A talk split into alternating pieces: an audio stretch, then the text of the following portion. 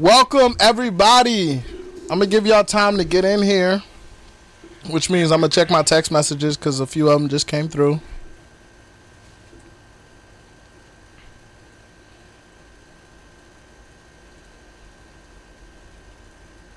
Oh, shoot, that's my fault, people. I didn't even put y'all on the camera. Hey! Welcome, everybody. Hey. Words Never Spoken, episode 7. We lit. Nancy, I love you. I miss you. So does everybody else here. Hey, Nancy. We miss you, Nancy. Meet Ebony. Get well soon. Yes. Sorry, I got to send out this message. Ty, take it away. Good. Yeah, so Words Never Spoken is back. Words Never Spoken is back. Today, well, let me do a introduction of the main host, Austin. Thank you. Appreciate that. Of course, we have him every week, Austin. Hey, what's going on, bro? How you doing? Then we got is that your friend? That's not my friend. Oh, we're, that was like immediate. Hey, that's what's up. Hey, we appreciate you. Yeah, how you doing, bro? Thank you. My name is Tyrone, aka Tied Up, musician, guitarist, artist, and co-host of Words Never Spoken. And today we have a special guest in the building. Hello. And my Breakfast Club boys. Yeah. And introducing Ebony. Oh, Zizzo, my boy. What's good, fam? I'm sorry. I didn't mean to interrupt. That's what's up. No, hey, we love that energy. What's good, bro? Not sure who you are, but Zizzo, we met in unfortunate circumstances. We met the night of Chadwick Boseman's death. Oh, okay, all right. He was somebody who came on our show and was in dialogue with us the whole night. And so, much love to you, bro. Thank you for tuning in. This is my show, Words Never Spoken. BNY still will be live Friday night. But thank you for tuning in, bro, and checking out the live while you have some time, bro. Much love. Yeah, we appreciate you, man. And I did see that. I did see the dialogue. It was fire. I felt what y'all felt. At least I think I did. I mean, I felt real to me. Yeah, you know what I'm saying? So we appreciate that. You know, thanks for tuning in to this joint. And Ebony, how would you like categorize yourself or introduce yourself? Way to jump into it. Wow, I know, right? I just came off the introduction. But you know what I'm saying? Ebony, can you plug yourself for us real quick? Yeah, please. Wow, all right. Where can the people find you and what you're working on? Where they can find me, I just started my new IG page, Soul Development Advocate. I am advocating for mental health, Black mental health, soul development, i.e. self-growth. And I say that because I am talking about my own personal journey, things that I've gone through, which has been trauma, abuse, and kind of coming out of that and forming my new self. And that's what I want to promote for other people, but also I want other people to realize, like, if they've been through trauma, abuse, like, that does not define who they are. Yeah. They can become and grow themselves to a better version of them. So yeah, I feel that. Yeah, that's what's up. When it comes to self-development, I'm a big fan of that. I read one fiction book in my life. I read Hunger Games. That's a great book. And after I read that, it was a fire series. But after I read that, ironically, I said I would never read fiction again, because despite it being a good book, I figured that if I could spend enough time to read something fictional and enjoy myself, how much more so can I get something nonfiction or self-help towards, and how much I can learn from that. Okay. And so my first book was Malcolm Gladwell's Blink. It was a psychology book that talked about the subconscious. Mm-hmm. That was your first book? That was my first book. Yeah. That was deep. You a whole educated nigga. Huh? I'm a nerd. I ain't gonna hold you. I'm a whole nerd. That just had like mad studies in it and stuff that affect the brain and subconscious. Anyway, took off after that. Okay. So anyway, I'm a big fan of self-help. Also, I went on to read tons of them. Charlemagne the Gods, Black Privilege, Opportunity Comes to Those Who Create It. How was that? I haven't read that. It's on my list. Bro, I started and I'm so upset I haven't finished. Look, man. All right. I can understand people's hatred for Charlemagne for sure. Mm-hmm. Mm-hmm. That was an effing great book, man. Like, that joint taught me a lot about it finalized celebrities being humans for me. He was a radio host, and before that, he was able to see every celebrity that we see now that's big time, money flashing. He saw them way before they were that. Like Pitbull when he was selling mixtapes out of his trunk. Mm-hmm. He saw all of that. And he really is the one that convinced me that there's no such thing as a shortcut. It's just hard work and their success. There's no such thing as a shortcut. So anyway, then I read Gabrielle Union's We're Gonna Need More Wine. Yes. I read that so I could understand women more. It was a fire book. Now, when I was reading that, and this is leading to something. Tell me because I want to know what you learned. I was going to say the same time. I was like, what did you learn about women? Oh, my God. That joint. And then I'm up here. I'm looking gay as a mug in my bed reading that joint, laughing, foot up in the air. Like, oh, you probably had a glass of wine, too, didn't you? Crazy as a mug. Yeah, I was like drinking that while reading was fire. But particularly when she talked about... I did not mean to start a watch party. I'm sorry. Keep it. No, I'm kidding. But before I get into that, though, like... Wait, let me just complete this thought. Yeah, do it. Before, particularly talking about her as a younger girl. Mm-hmm. No, go. This is inevitable. Continue. I wasn't laughing at you. It's inevitable that it's going to be laughing. I wasn't laughing at you. I was laughing at myself. All right, so me and you, everybody go through puberty and everything like that. I ain't realized. Maybe, depending on your age, I hope so. You know what I'm saying? Ebony's a child. You don't. But, she's like 12. So like she first, like I didn't realize how much little girls think about their period before they have their period. Like according to her perspective, I had no clue. We do. Apparently, it's something that's constantly on our mind. Like when it's gonna happen. When it's gonna happen. Yes, we really want it to happen. Okay. That's crazy. Yeah. And hers first was when she was in a swimming pool. They saw blood leaking behind her, like Jaws was coming. You know what I'm saying? This nigga said like Jaws was coming. And it was funny though the way she told it. Go ahead. The delayed laugh, the build-up laugh. That was a Columbine shooter laugh when you hold everything in and then everything come out. But all right, so but back to that. Everybody, we have Cavassier today, and that is why we are acting a fool. First of all, I never drink unless I'm on a podcast. Yeah. I'm so my tolerance level has dropped in recent days. I drink all the time. I used to be that. Yeah, we're more alike than I thought. That used to be me. I used to drink all the time. Now I only drink on podcasts ever since I've been doing everything that I've been doing. Yeah, you know, that's 5 really different good. LLCs. I don't really have time to drink anymore. Yeah, so man. I've been rocking, but my tolerance level is... I already feel this, and I'm like only a quarter into my drink. Oh, yeah, me too. Yeah, my tolerance level has... declined. Good. And I am embarrassed about it. I feel like I need more, but okay. Get more. Yeah, you could definitely because that's for us. We're about to interview you, so get more. Yeah, for sure. Okay. Because my first question, I want to get into like, what do you think is the most beneficial thing for self-help? Like in general, what do you personally find as beneficial? What do you use to motivate you, inspire, and whatnot? That's a good question. So I feel like first and foremost that motivated me was like myself, like getting to know myself and understanding myself, and I think that also came with, I guess I'm tied with that, with like I'm a psychology student, so that's cool. I think I also started therapy, like, and I cannot tell you how much I love therapy. So that in line with getting to know myself and then understanding that therapy wasn't a bad thing. Yeah. That, you know, sometimes it's painted out to be, was really good for my self-help. Oh, yay. What's happening? You okay. How long have you been in therapy? I started therapy in December of 2019. So it's almost a year, not quite. Yeah. That's cool. Wow. But yeah, it's definitely added to my journey. I've also done a lot of like meditation. I think that's also really good. And I wasn't really huge on meditation. I just started that. Did you? Yeah.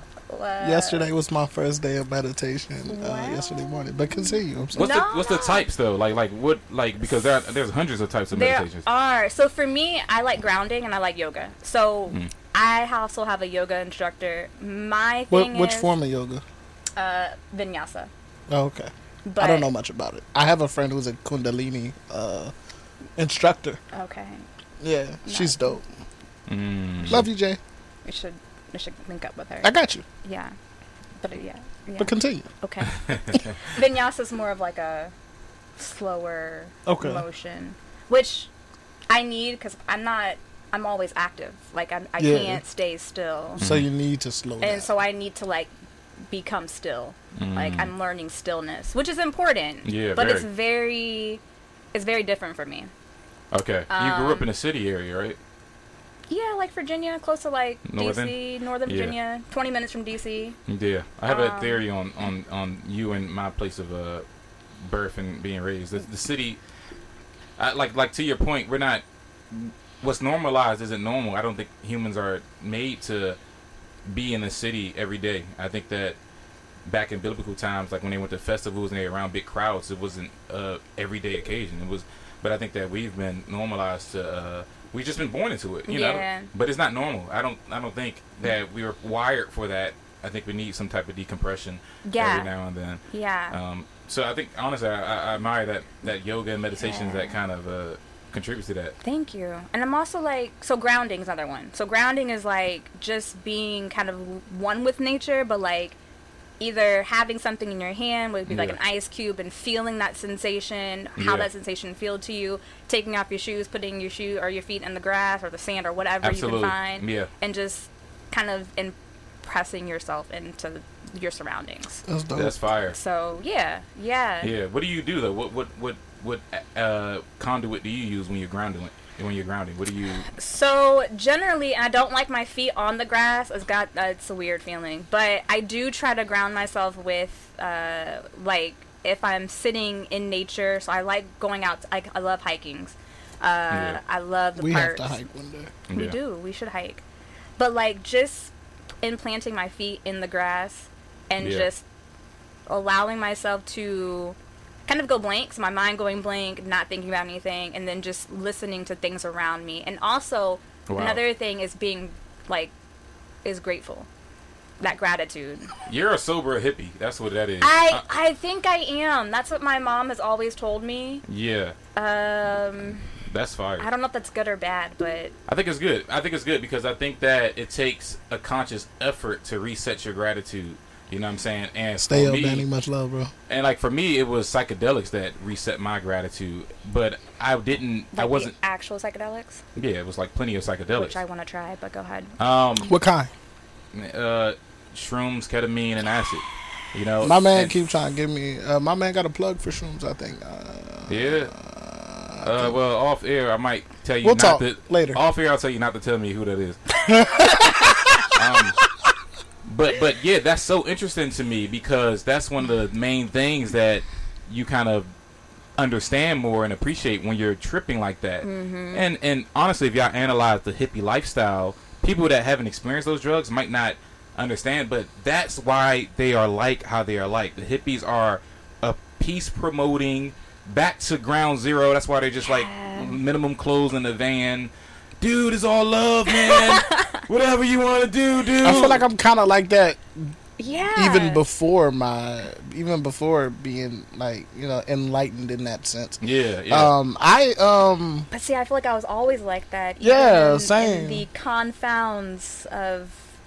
Like, you would love tripping. Things. You would cry like.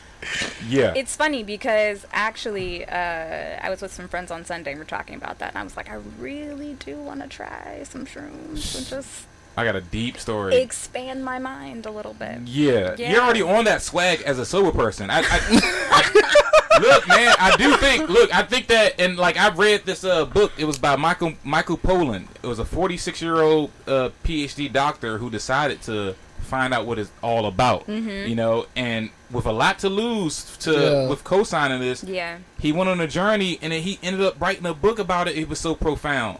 And his thing was as much as he thought he knew how much he appreciated life, he was describing a lot of what you were saying, and it was like, and it was beautifully put in his book.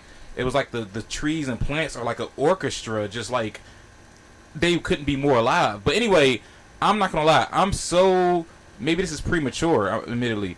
But I'm so excited for your future journey because that crap is life-changing. And that's an understatement. Yeah. Like, yeah. So anyway, all right, so you do grounding and you do yoga. Okay, that's dope. Yeah, and I, again, with that, just that stillness, but I think in line with that, as far as you were like the hippie, maybe I am. I definitely accept people regardless of their backgrounds, and I feel like, yeah, and that's what I think too, that I'm trying to maybe promote more on my page is like having, because there's such a huge divide in the country, it's heavy, yeah, but having that connective community where we can, maybe not our perspectives don't change, but we can just build awareness with each other. Yeah. Mm-hmm. You know, because I don't feel like we have that. So, yeah, I mean, that's... This was you talking about your, how you ground, right?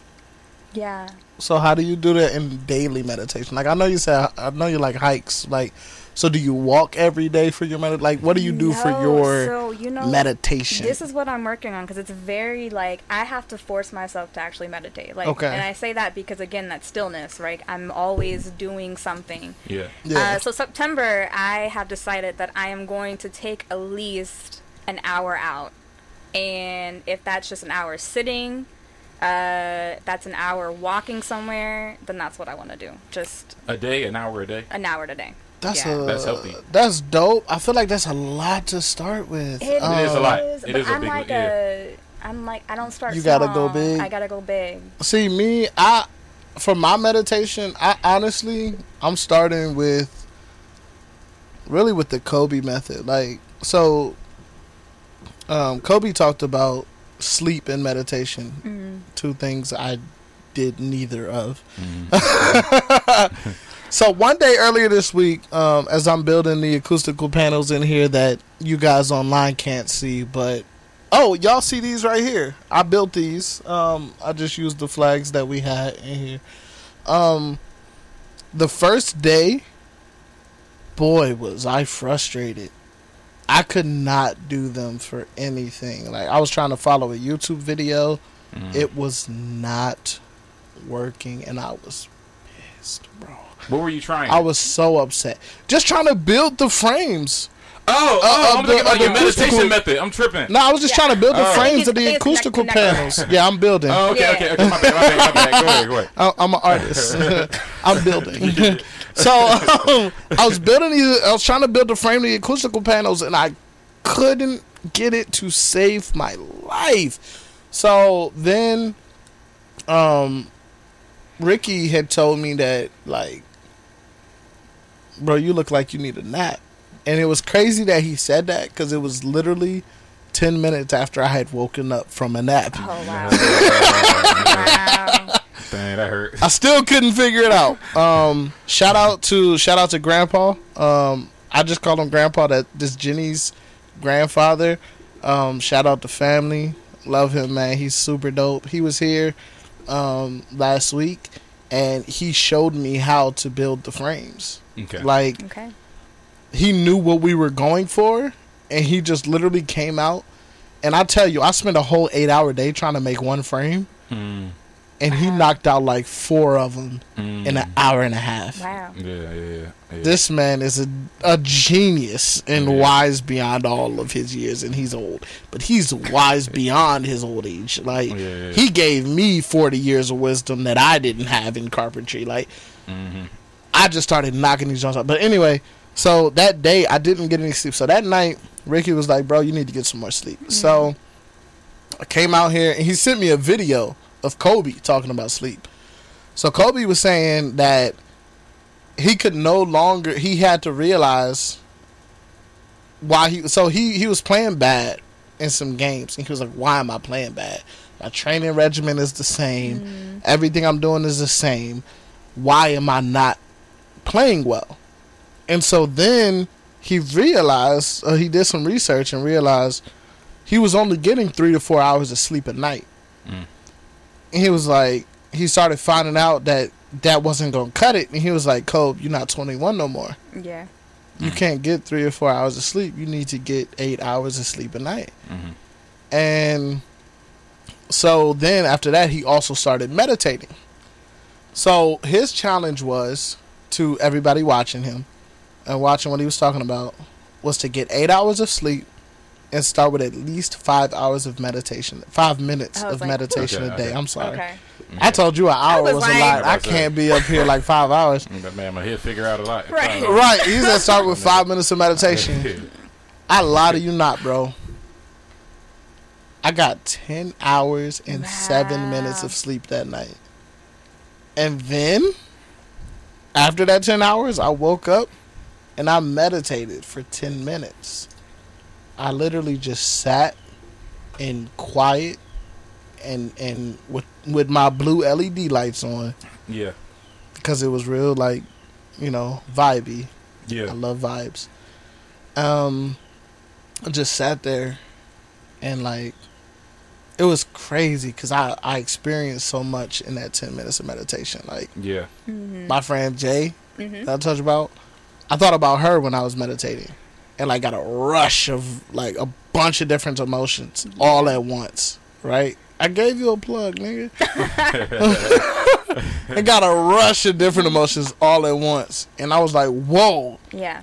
I've never experienced this before. Like, so, and, like, she meditates every day. Like I said, she's a Kundalini yoga instructor. So she meditates daily. And she had been telling me about it. And, like, that experience was just dope for me. And then, I lie to you not, I went in that garage. And then, I think I only worked for about 5 or 6 hours. Yeah. And I finished about 8 panels. Yeah. Okay. Yeah. After getting sleep and meditation, I knocked out about 8 panels, bro. It was easy. Yeah. I literally was like, bro, this is light work. There you go. And so, like, me for meditation is just sitting in a quiet space with no music, no nothing, just sitting there. Mm-hmm. Dark is preferred, but not like pitch black. I like to have the LED lights on blue. So it's like a real dark, somber, you know, vibe and mood. And just sit there, eyes closed, open. It doesn't matter either way for me when it comes to my meditation. And just let everything just come to me. Yeah, that's encouraging. Yeah. That's really encouraging. Just let everything come in. I guess online with that, too, you're talking about those emotions, which is really true because that's something that I'm working on. I've realized up until, like, this year that I've been really detached from my emotions. Like, I'm very aware.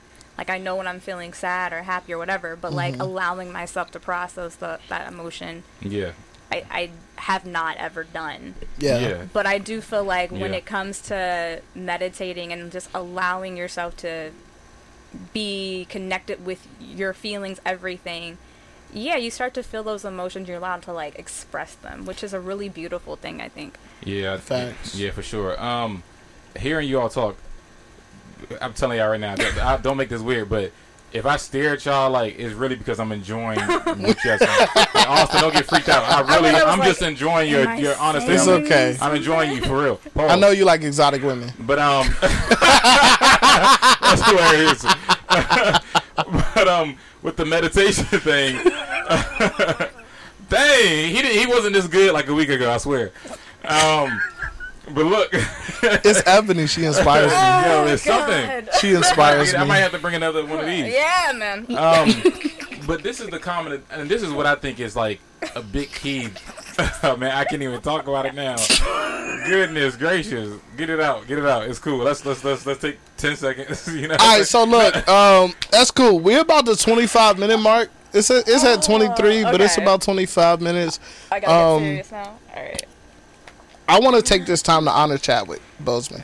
Okay. Yes. And I mean, I said pretty much all I have to say on him and on the Friday after show when we first heard about his death. So I want to take this time to raise a glass, have a drink, and have a moment of silence and just, like, give Chadwick his due for a moment. Sounds good. We did it on Friday. I want to do it again today. All right. So if we could just raise a glass to Chadwick Boseman. You need to get something? Yeah. No. You're empty? I thought we were going to actually connect, but it's cool. Yeah. Oh, I mean, we can. It's all good with me, you know what I'm saying? Y'all my peoples. There we go. All right. Much love. We're going to do a moment of silence for Chadwick Boseman. And I ain't gonna hold you. I'm about to do 42 seconds because my favorite role was Jackie Robinson. Okay. So yeah, I'm gonna start at the 25-minute mark on the dot, and we're gonna do 42 seconds of silence for Chadwick Boseman. Starting right now.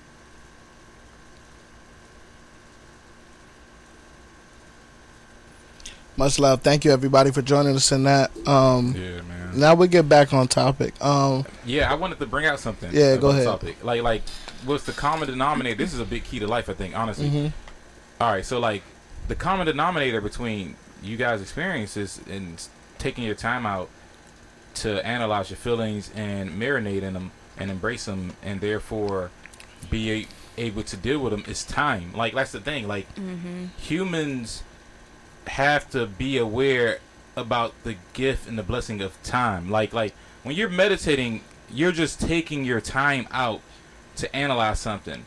Now, with anything, once you spend enough time with anything, you're able to multitask while doing that thing. Yeah. It's because you allow yourself enough time to familiarize yourself with that enough to be super comfortable with it. Yeah.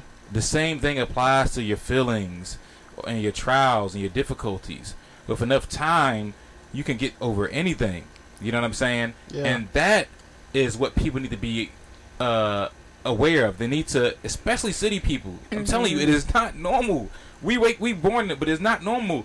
I remember when I moved to Southern Maryland, Lusby, Maryland, California, Maryland. All right? And that was the first time I realized how much time is the toxicity to stress. Yeah. Time and stress go hand in hand. Yeah. What do niggas always say? I don't got enough time. Yeah. I don't have enough time. You know what I'm saying? So that's, to me, this is my theory on why therapists are really beneficial. This is what I really think. I'm going to be honest. Yeah. Just keep talking. No. I want to see how I'm going to articulate that. I got you. Therapists are... Man, do I really want to say this? Nah, say it. Okay. Therapists are paid to be a good friend. Mm. But the thing that I don't want to demean the therapist role, they play a very important role. But really, what I think some people need therapists, but I think what you really need is time to yourself. Mm-hmm. The most powerful tool therapists have is the ability to allow yourself to talk. Yeah. People think talking to yourself is weird. You know, so therapist gives you an excuse that it's okay to talk to yourself.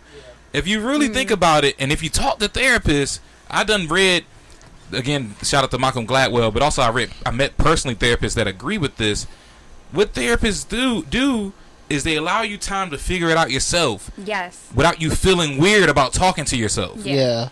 With that acknowledgement of, Mm-hmm. Next thing you know, you're talking to a therapist for an hour.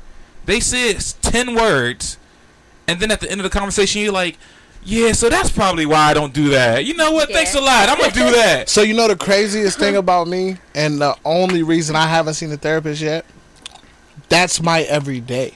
My ex, right, she used to, one of the things she said, one of the less hurtful things she said when she left. Yeah, she's a That was your first stinging word right there. Get that out of your natural system. No, I'm messing with you. You say B, a-hole, jerk. You living your best life. Living my best life. Gorgeous. Thank you. So, one of the less hurtful things she said was she felt like I relied on her too much. Like I needed her for everything. Mm. And the reason she said that is because whenever I have anything going through my mind, whenever I have a situation, a decision, I talk out every single scenario. But I need to say it out loud. Yeah. And I need somebody to be listening. I don't need you for the answer. And that's what she didn't understand. Mm. I don't need you to tell me what to do. I'm not asking you anything. But me, I have to out loud say every scenario. And I could be rambling. I could be like, all right, so if I do this like this, then it's going to happen like this. And I do it like that, it's going to be like that. But I could do this. Yeah. Nah, I don't know, because then it's going to happen like this. And by the time I'm done rambling, I have the answer. Yeah. Right. But I have to just randomly speak it out loud. And I need somebody there listening to me speak it out loud. And then it's like, oh, that's it. I'm like, all right, bet. We doing this. Let's move forward. Let's go. Yeah. And see, I feel like my experience and why I maybe decided to do therapy is because I was opposite. Like, I always, even as a young person, like a younger person, I kept things bottled inside of me. I never really expressed those things. And I was always the friend that people came to for therapy. Like, oh, yeah, I'll give you answers. But when it was my turn to kind of maybe express some things, I didn't really get that exchange. So, and I felt like, okay, well, no one really wants to hear my issues or, and again, not even trying to, I didn't need an answer or I didn't need a solution. It was just me trying to express myself. Yeah. I just either got shut down or I just bottled my stuff inside. Wow. And so being able to have a therapist who, I mean, yes, granted, she is paid nicely. But she's not just one of those people who go, okay, this is great. Awesome. Yeah. She's just like, well, what are you going to do with that? You know, she's like, she really makes me think about things. And I'm like, well, dang. And I mean, I do feel like, again, although I pay her, she hears me out. Yeah. I'm not doubting that whatsoever. Like that's the thing. Like, they are good at their job. Mm-hmm. That's, their job is to help you come to conclusions. You know what I'm saying? And the best therapists do have that personal, that organic care for you, you know what I'm saying? Yeah. They want you to figure it out. Like, okay, well, if you know you're gonna get hurt by that, but you, this is gonna suck, which is more important. And then you tell yourself the answer. Yeah. But friends love you and everything like that, but your friends could be the worst for you sometimes because they love you so much that they won't tell you the truth. Right. Yeah, exactly. You know what I'm saying? And their answers suck. Right. Yeah. That therapist is there to be like, I know you, nigga, but I don't know you enough for you to tell you to hurt you, nigga. Like, I'm gonna tell you what's real, my guy. Right. Yeah. So that's good. Like I'm wondering, like, if I should go to it. I want to know how my another therapy session would help, because the only time I went to therapy is when my parents were getting divorced. Okay. I'm like, I wish I'd have had. I'm black, nigga. Like, this ain't. I was like, this is like this. So is not... you say that, but that's so false. Okay, that's such a trash. And when I say trash, I'm not attacking you. No, you're fine. Yeah, but it's not a good way of thinking, and I'm going to tell you why. Oh, because you're black. Yeah, that's another stigma, though, too. Exactly. That's not necessarily why you don't need therapy. Like, you may be good with it. No, wait. Let me clear that up. Like, and I want you to finish it off. It's okay, because I know you're prejudiced. So No, I was saying that. No, I'm just joking. I think everybody's prejudiced, but I think everybody it's a little prejudice in everybody, but go ahead. It's how much you're working towards fixing it. You know what I'm saying? I ain't gonna hold you. When I see a white person in the... don't go there. Okay. Don't give me another clip for the opening. Like, no. Don't give me another clip. When I see a nigga, it's like, no, let me say, all right. I think it's too early for that yet. But for real, like... I cross the street when I see a white person. For real? Unless I know him. Because you think he going to ask to audit you. But anyway... I think you're going to rob me. I'm messing with you. I'm joking. No. I think you're going to rob me. It's too much white on white crime, and they scare me, to be frank. No, but I'm saying... I'm not saying that I'm black as in I'm black. I love white people. I'm saying, and this is a I know, right? Yo, this is not what this episode is about. Okay, yeah, where were we? Oh, but still, this is kind of associated with it a little bit. We supposed to be interviewing Ebony right now. Yeah, exactly. Yeah, you're right. Okay, no, but I want to listen to your story. I'm gonna finish this, but I'm gonna go back to her real quick. That's what Cavassier do, ladies and gentlemen. You know what? No, we are gonna jump back to her interview. Okay. So she mentioned yoga, and you mentioned grounding. How long have you been doing both? You've been doing yoga since December, right? Or the therapy since December? I've been doing therapy since December. I've been doing yoga for about... 3 months. Nah, like a year and a half. A year and a half. Wow. A year and a half. So what is it like? I'm going to be real. I don't know crap about yoga. But I respect it if it definitely makes you feel good, and I feel like you should stretch out your body. But all right, let's keep it real. Yoga's not about stretching. That's what I'm. That's what I'm going at now. Totally is about stretching your body. So I do like, you know, I'm gonna say it because you said it already. I do like the whitewashed yoga because I feel like it's not the true yoga that you would get like in India or whatever. Mm-hmm. I'm just saying, you know, people take over cultures and they make it their own. So when you do yoga, all right, legitimately, I'm asking this, and I know a lot of people. So I'm gonna ask it. People wonder, what is it like? Is it a spiritual feeling, or is it just your body? What is it going on? You know what I'm saying? Okay, so for me, it's a mixture of both. Yeah, I'm really curious. I get you because I feel like I am a spiritual person. Now I'm working on what that spirituality looks like for me. But I do feel like at my most spiritual moment, it is with yoga. Because you are having that stillness. You are having that flow when it comes to your body. You do stretch out something. Downward dog. I heard of that. Yes. I heard of cat that. Dog. Or no, cat cow. Sorry. Wait, what? Cat cow. I'm gonna Google that on private. That's a new Cartoon Network show. You know how they reboots are trash. I know, right? It is. So for me, I think it is it's exercise because you are warming your body up, you are stretching things, but I also feel like it's a nice centeredness for myself, and that spirituality does come in. Mm-hmm. And you're working on your breathing too. Like, oh, how I forget about that. Your breathing is so important because. We breathe normally? I don't really know, but when I go to yoga, I'm like, oh, this is what breathing is, right? Like I'm breathing in life, and then I'm exhaling all that crap that I've dealt with, you know, in the day, in the month, in the year, whatever. It's like when you're every day you're breathing to live, but when you do yoga, you learn how to breathe like life. Yeah. I can see that. So it's a combination of just like centeredness, spirituality. If you want to put some exercise in there, exercise. But I feel like it's just learning to just understand you and your feelings, and like it's you by yourself, even though you're full, you know, in a room full of other people. Mm-hmm. But it's a time for you to center and really focus on you. Okay, and get in tune with yourself. And so compared to grounding, what's like more your thought process when you literally have your bare feet? Because I do bare feet in the soil. I really believe I know, but it feels so good. But it's scientific proof of it being beneficial. That energy from the earth. Yeah. So what do you like? Is that something you feel like? Do you feel a calmness when you do the bare feet to the grass and everything? So I'm getting used to that because I personally don't like my bare feet touching the grass. It's something about the texture of the grass and my feet. Really, I just don't like it. Like if I run out to go get put the trash in the trash can, and I don't got no shoes on, I literally just go ugh, the whole time because I just don't like that feeling. Now the sand, like if I could do bare feet in sand, beautiful. Because I love the beach though. Like I feel like if I could. Who doesn't? Well, there are some people who don't like the beach. Yeah, unfortunately for them. But if I could pick a place to just like live and like meditate every day, it'd be the beach. That's fire. Have you ever tried to do like seriously like it's sort of like food in the sink. Like no one wants to touch food in the sink. It's disgusting. But that's how it feels. You say it depends how it feels. No, so that's how it feels with grass on my feet. Okay, so have you ever tried to use reverse psychology, like and force yourself to stand there for 30 seconds and like kind of fake like it is good? So like, are you telling us that you touch food in the sink?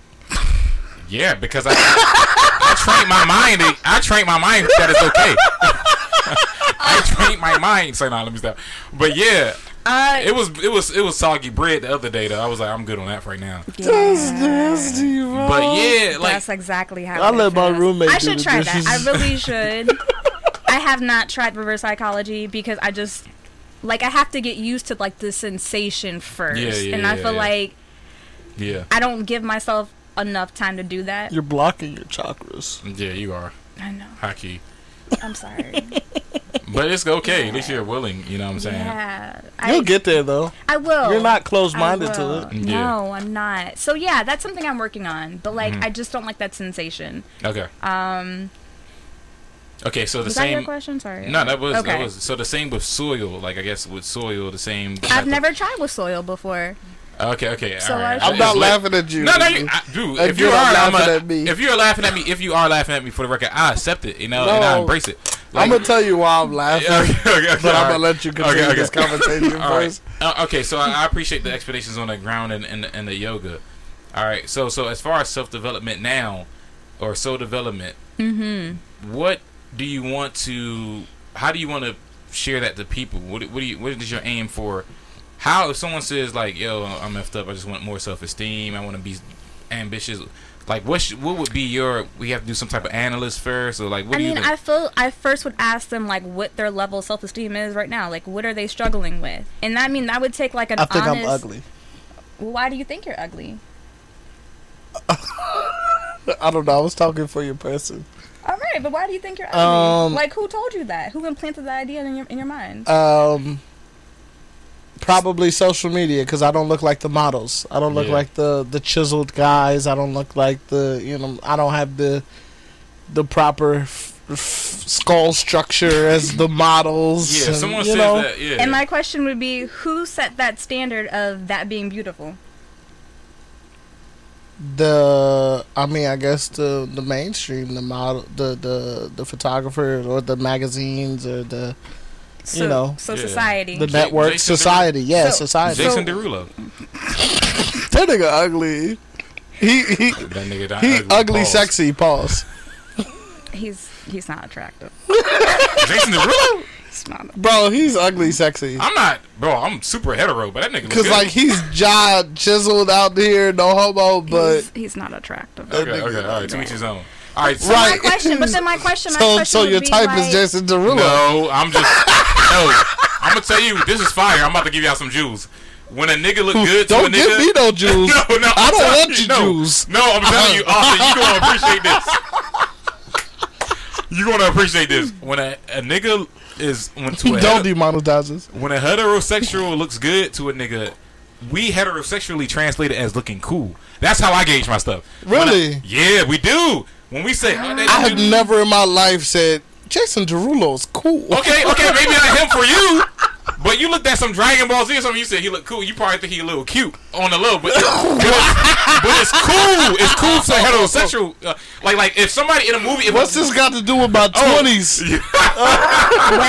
Well, yeah, I know, right? Sexuality is a big thing in your 20s that you just, you know... But all right, so look, back to Ebony. So, like, if somebody thought they were ugly, and mind you... When someone thinks something long enough and they're indoctrinated with it, it comes to a point where their common sense is mixed with it's common sense versus emotions. I have a lot of experience with this. Yes. But their common sense is mixed with their emotions. So where would you point them to start untraining their minds? So then we got to break that down, though, like, right? That's like you can't just tackle all of that in one piece. Stop. So then again, we have to go back and, like, okay, so we said earlier society, right? But who deems society's rules to be right or wrong, right? Yeah. You know, so... But I'm saying, though, I'm not... Like, I can hear you say that as somebody that thinks... Like, as... If I think I'm ugly... But you believe it, right? I could think... I'm beyond logic. So, like... How would you... And mind you, I'm putting you on the spot. You are. It's okay. It's okay. I'm so sorry. Okay. Hey, this is what she signed up for. This is a thing... So this is the thing too, like I also work on exercises with people too, like because there are people who do just think the lowest of themselves. Yeah. So you have to start building yourself up, right? Yeah. But there's steps to that. I can't be like, well, you are beautiful and that's it, right? Yeah. Because I could tell you're beautiful all day long, but if you don't believe that, then it's just wasting my time. Yeah. So we have to also go back into like interpersonal steps and like teachings. You have to, like, build that within yourself. How do we do that? Now, those can be through exercises. Yeah. Those can be through words of affirmation every single day. Those can be through meditation. Those could be through... Yeah. And that's one thing I forgot to put down there is journaling. Journaling is an amazing thing. Totally so you can journal, like, why you feel these things. Totally but then also those, like, this is how I feel. But then, again, I think as my therapist said... Your feelings are not true. Meaning, you can have those feelings, but they're not actually, like, true statements. Yeah. So, again, breaking those things up. Yeah, and so it's going to be not an automatic thing, and that's what I want people to understand. Because we do live in a world where, like, instant gratification is a... saying. Yeah. Facts. But it's going to be a process of you building yourself up. And that's when it came to me. Like, I'm still building myself up because of all the things that I felt that I was either indoctrinated or believed, or they just weren't facts. Mm. And it's me reteaching or rewiring myself. Yeah. And understanding, like, what is fact and what is true. Yeah. Can I Does that answer your question though? Absolutely. Okay. Like, in depth. Okay. So I gotta ask you, so everybody knows who's watched BNY Network, whether it's BNY podcast or Words Never Spoken, I'm huge on this one thing because you mentioned it as far as affirmation goes. I'm big on it takes 5 positive affirmations to overcome 1 negative thought. Mm-hmm. Or word spoken to you. Have you heard that before? And what are your thoughts on that? I'm sorry, y'all. Listen, that's I'm drunk. All right, that's why. Not yet. That's why I'm not laughing no the way I did. No that's way. Why I keep breaking out with regular blasts. This is my first drink in 2 weeks. Oh, okay, wow. Okay, never mind. That could shoot your tolerance down. But low tolerance is so good for your money, for your pockets. I need some. It more. Is, bro. Unless you got to spend. But anyway, I'm thirsty. So what do you want to drink? Yeah, please go ahead. I'll pour it for you. I want you to talk to the people. How you feel about words of affirmation, and do you believe in the rule that it takes 5 positive affirmations to overcome 1 negative, and how negativity is so much louder than positivity? And while you answer that, I'll make your drink. Thank you. So yes, I do believe in words of affirmation because, again, those affirmations are for you. So you're instilling not just like in your brain, but also in your heart, in your whole being, positivity. Mm-hmm. So that means slowly, once it, you actually start to believe in what you're saying to yourself, that negative aspect or those negative words that's been told to you over and over again are fading. Mm-hmm. Do I believe in... Yes, please. Do I believe in 5... What was it? 5 affirmation words? 5 positive affirmations. 5 positive versus 1, or taking out 1. Yeah, so like, yeah. Yeah, because I feel like we're streamed negativity on a daily basis. And do I go into race? Do I go into race? You could. I mean, if you feel like that connects you to the topic, that's fine. So in my last podcast, wow. Okay. So in my last IG TV post, I talked about my blackness.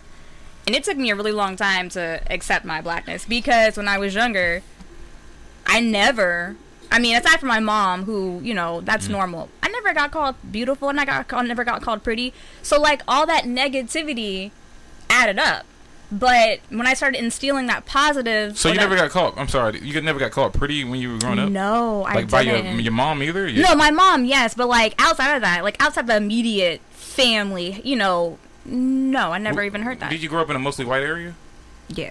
Okay. Follow along. That's what the Gabrielle Union book told me. Yeah. I want to talk about the Gabrielle Union book. Yeah. I wasn't gonna go there. It taught me that too. You could actually pull your mic a little bit away from your mouth. I wasn't going to go there. But yeah. That's a lot. I said a little bit. Oh, okay.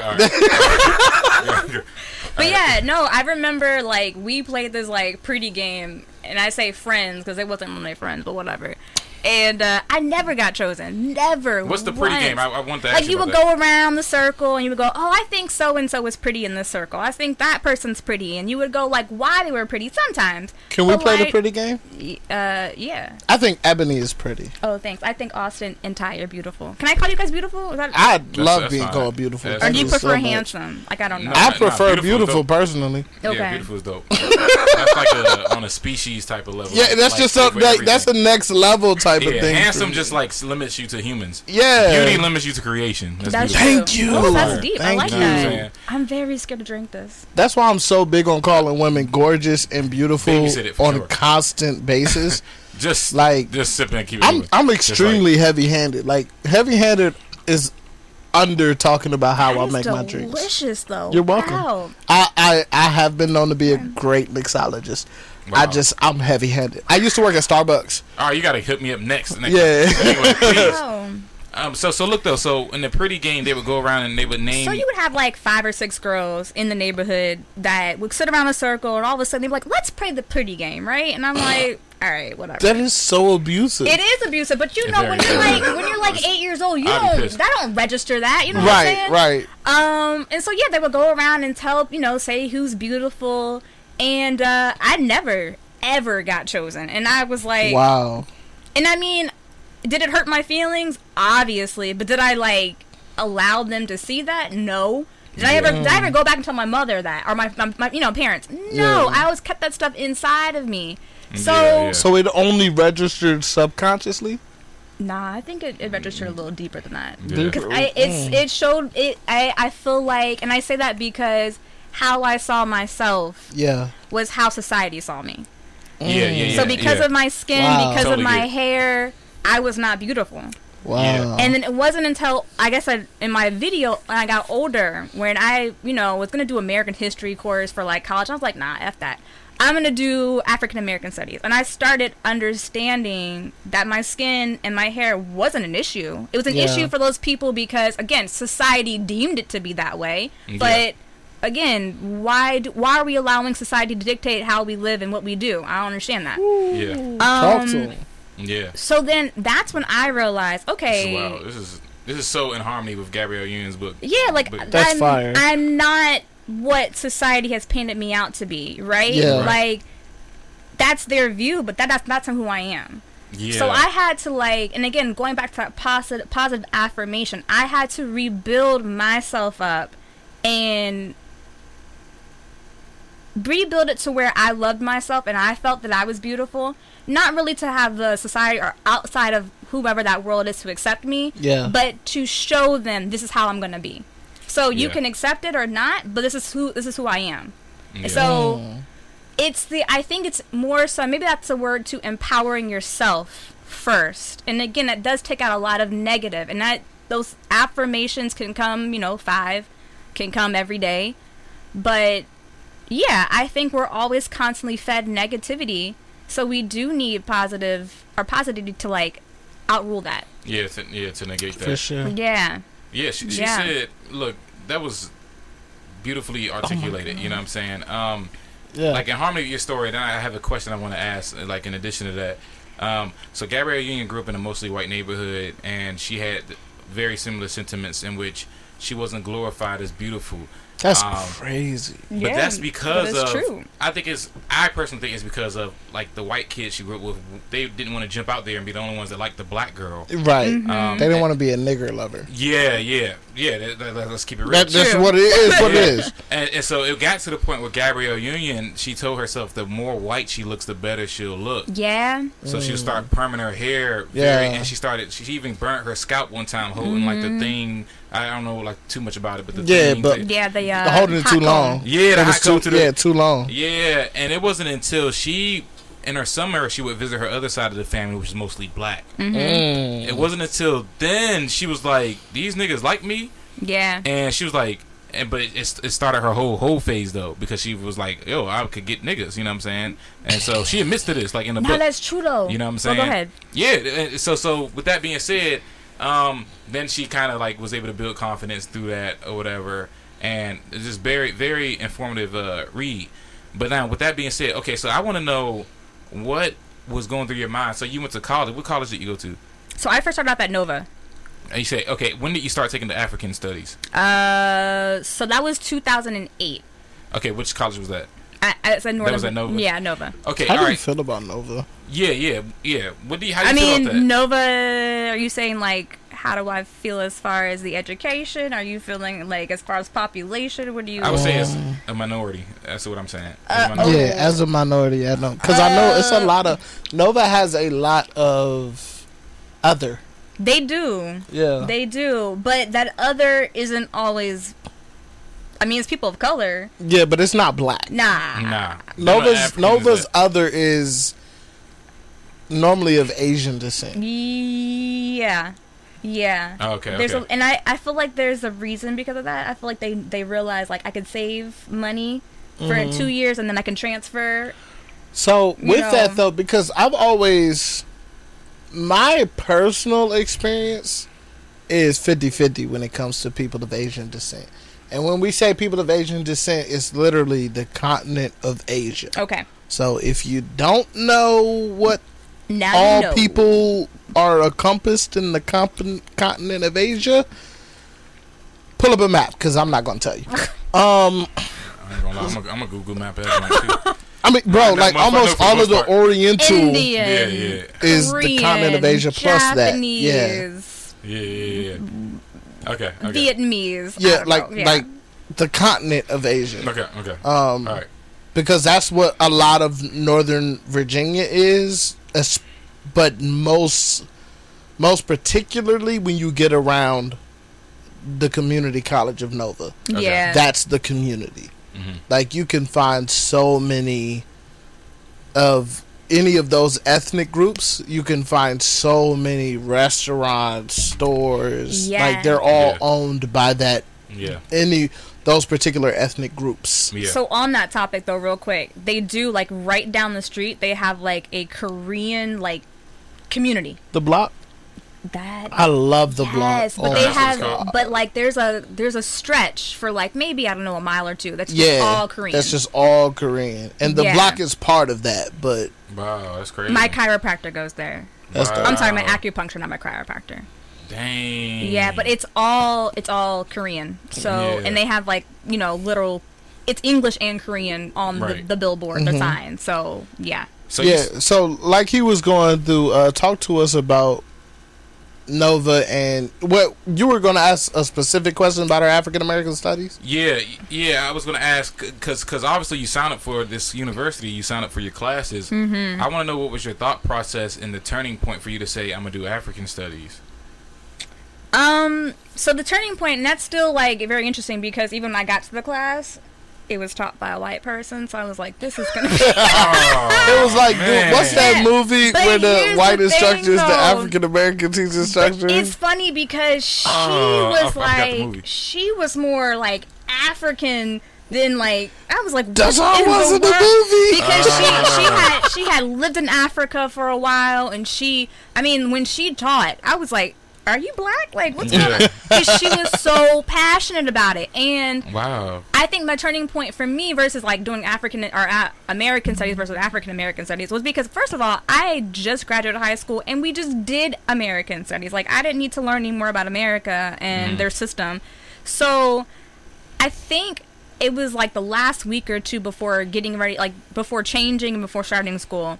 And there was like an open slot for African American studies. I'm like, why not just do it? Like, just see what happens. So yeah, when I went in there, I was a little taken back because I was like, oh, you're white. How's that gonna work out? But she actually like instilled just the wonderfulness of like African people, and like, even though I already was aware that their culture, their land, their everything was stolen, she was like, you don't understand how, I mean, just precious all that stuff was. And she was really passionate. But I also think the book that we also had, too, really instilled just, it imprinted the culture that I feel like I maybe missed out on a little bit. What was the book? Do you remember? I can look it up for you. Okay. I don't remember off the top of my head, but okay. I can send it to you. Okay, all right. No, that's fine. No, I'm very curious to what that book was, because still, even like with you taking, I just still feel like maybe maybe I'm reaching here, but I don't feel like I am. But what made you do it though? You know what I'm saying? Like other than I'm black, like still, like, I guess that's a good question, because do you think you were chasing a void that you might never have been able to fill from your past neighborhood? Probably. I feel like I was always chasing something, because I always, like, I'm a person, like, I feel like I never fit in. And I mean, I'm sort of coming to that comfortability now in my life where I'm like, okay, if I stick out, it's cool because I'm comfortable with myself. Yeah. But for the longest time, I always never felt like I fit in anywhere. I always felt like I didn't have a home. I didn't have people to connect to. I didn't have any of that stuff, because not to like rag on my black people, but like I was considered not black enough. Yeah. to be with black people. It's like, well, you talk too proper, or you don't know what the struggle is. And I'm like, but I feel like there's multiple black people, and that's a problem. I think black people are just now starting to address. Yeah. Now, like, because I starting to be more inclusive now. Yeah. And I think maybe that's another thing too. When I went in college, I actually made my first black friend in college, and I was like, oh, wow. Like you like me for me, like you accept me, and they were like, yeah, what's wrong with you? I don't understand. So I feel like the combination of maybe me just chasing something, and again, I feel like because I just took American studies and American history, like I didn't need to know anything else about America and the oppression of how we were oppressed, and like how did they teach American history. Oh, do you want to go to this? No, that was crazy. Like we can hit that later. We can hit it. Hit that later. Because I was like, we just glided through slavery. Yeah, because I do look. Let's hit that on the B sides. What time you gotta leave? Oh, I don't know. All right, we're gonna hit that on the B sides. Let's. I know I'm like just cutting this off in the middle right now, but I kind of want to jump to the 20s. You want to do the 20s? Oh yeah. I want to jump to the ish they don't tell you. In your 20s. In your 20s, because a lot of times we can think that we are grown. Yeah. When we hit our 19 to 20-ish range. Yeah. We feel like we've been children for so long. It's time for us to be grown. Ooh, excuse me. Yeah. I'm drunk. Yeah. It's time for us to be grown. And and I'm sorry. Nah, I've never been drunk on an episode of Words Never Spoken. Not on Words Never Spoken. I've been drunk on BNY. Yeah, because I remember the last time. But I've never been drunk on Words Never Spoken, and this is not supposed to happen. But you still driving. I'm the host, bro. You're actually driving pretty good, though, for it, though, which is hilarious. Is this the effect I have on you? Dang, you do intoxicate me. It gotta be. Very much. Wow. Yeah. Oh, dang, that was a bar too. I know, right? Okay. I might write a song for her. Damn, goodness gracious. Only if she let me take you on a date. Man. You know what? I'm open to dating. I shot my shot live on the podcast. I'm so serious. I'm open to dating. My therapist told me I need to be open to dating. So I can take you on a date? Yeah, let's tighten it up. Like for real. For real. I'm say open less. To dating. Yo, on Words Never Spoken. Say less. Y'all see what's going on live on Words Never Spoken. Say less. Let's go. But I wanted to take you on a date since you put my number in your phone at Raven's house. I do want you. Oh, that was right. You remember that? All right, hold on. You dropping too many names. That's true. Stretch the names out. Like, I tell everybody that you booked me that day. Okay, well, you gotta make sure you leave that name out, though. I ain't worried about. I ain't believing no names out. This is Words Never Spoken. Okay. You hear the stuff you're not supposed to hear. I don't bleep out names. Listen. All right. I got whole songs. I got a song named after my ex. Yep. So that's a great song, by the way. Wait, which one? The one about your ex. It was deep. Which one did you hear? Cause Lord knows. Now. Oh, you probably heard "Sue Me" when I drop names for like. I gotta go back and look. We'll talk about it. Yeah. On our date. I gotta hear it now. Goodness gracious. On our date.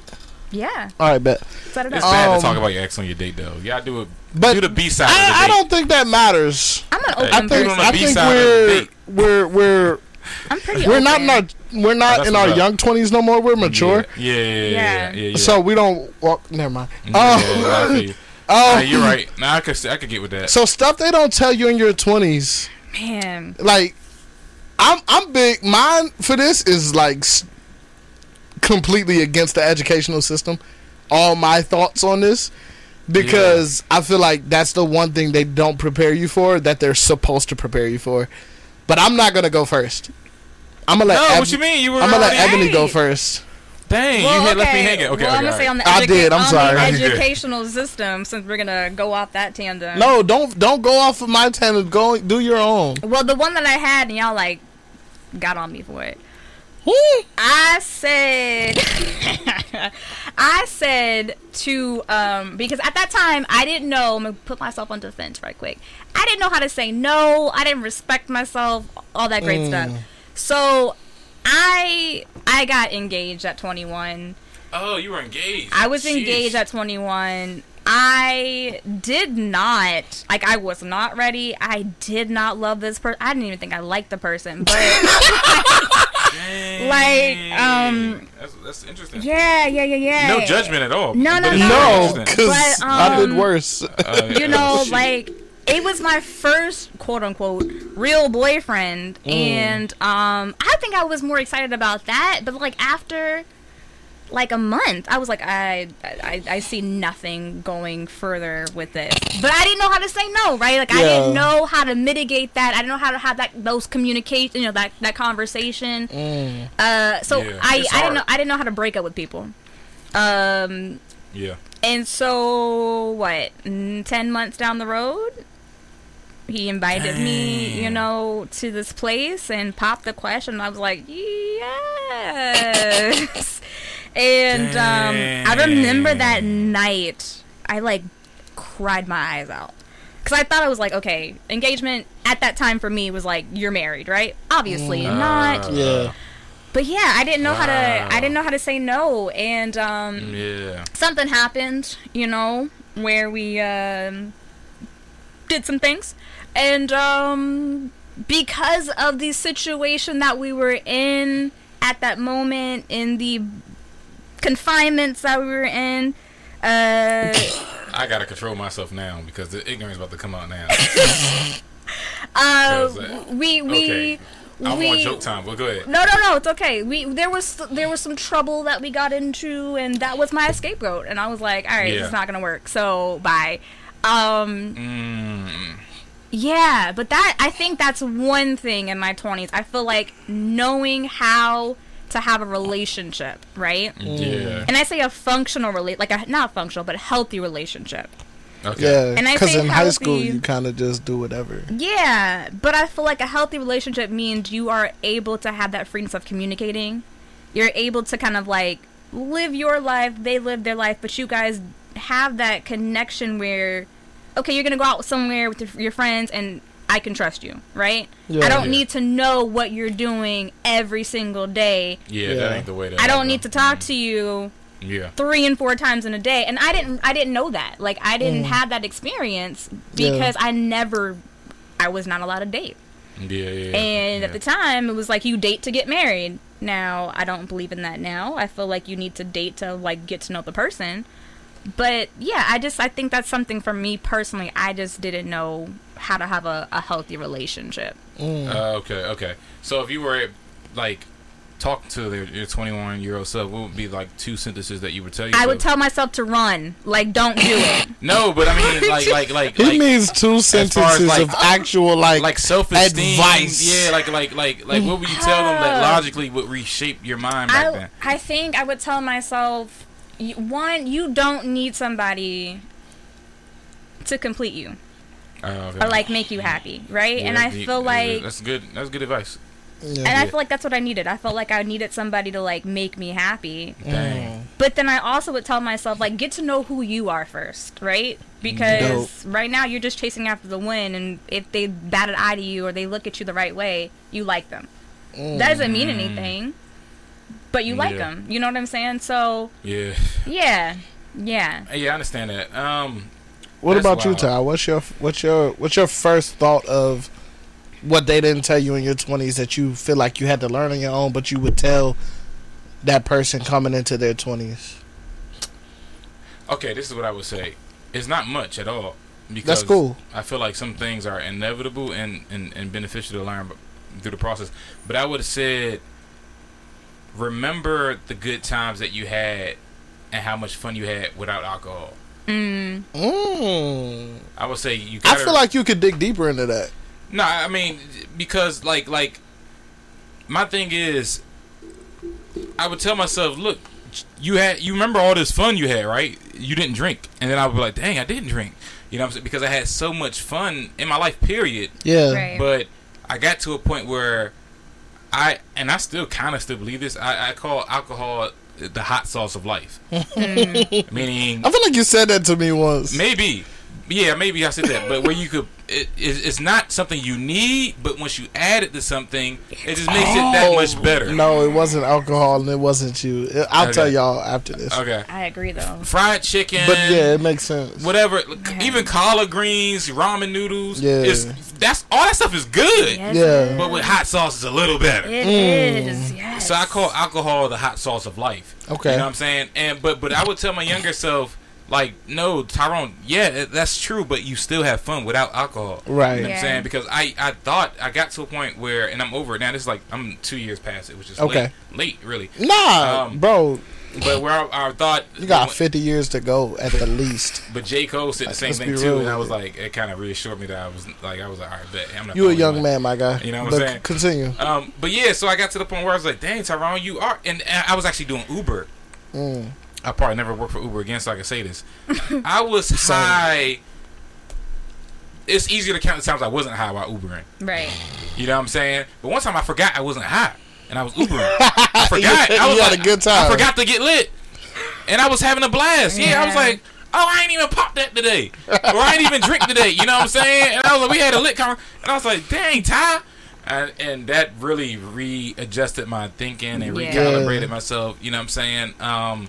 So, yeah, I would tell my young self, look, alcohol is an addition. It's not the foundation. Yeah. You know what I'm saying? And that's important. And I also wish I would have got weaned into alcohol.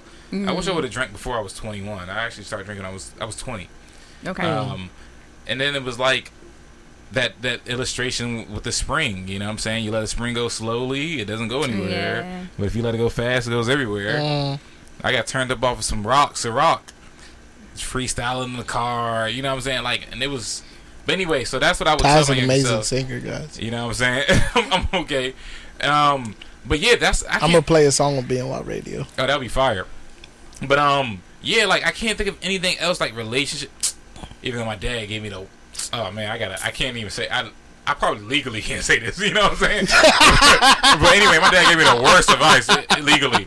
But anyway, but other than that, like the woman thing, I can't really say that I would say anything. I would okay.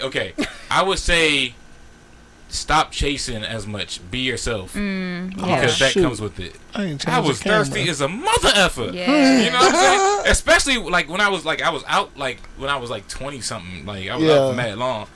I mean, God, like it was nothing I could do to get wherever I went. You know what I'm saying? I was just going. Yeah, bro, you were bad thirsty, bro. Yeah, it was, but you wouldn't know though. You wouldn't know. Nah, I don't know. I know about when you came back, bro, because you like dated a girl just to get a kiss. Oh, okay, yeah, but that was job thirsty. That was more of a. It was in the words of Manny. Shout out Manny. That was kind of. But it wasn't thirsty as a physical desire thing. That was more of ego. Yeah, because I knew her. Yeah. She was on a pedestal, like on some August and Jada Smith thing. It was like that. Okay. That's why. See, you didn't explain that last time. I know, man. I know. Sometimes I choose the wrong words in the moment.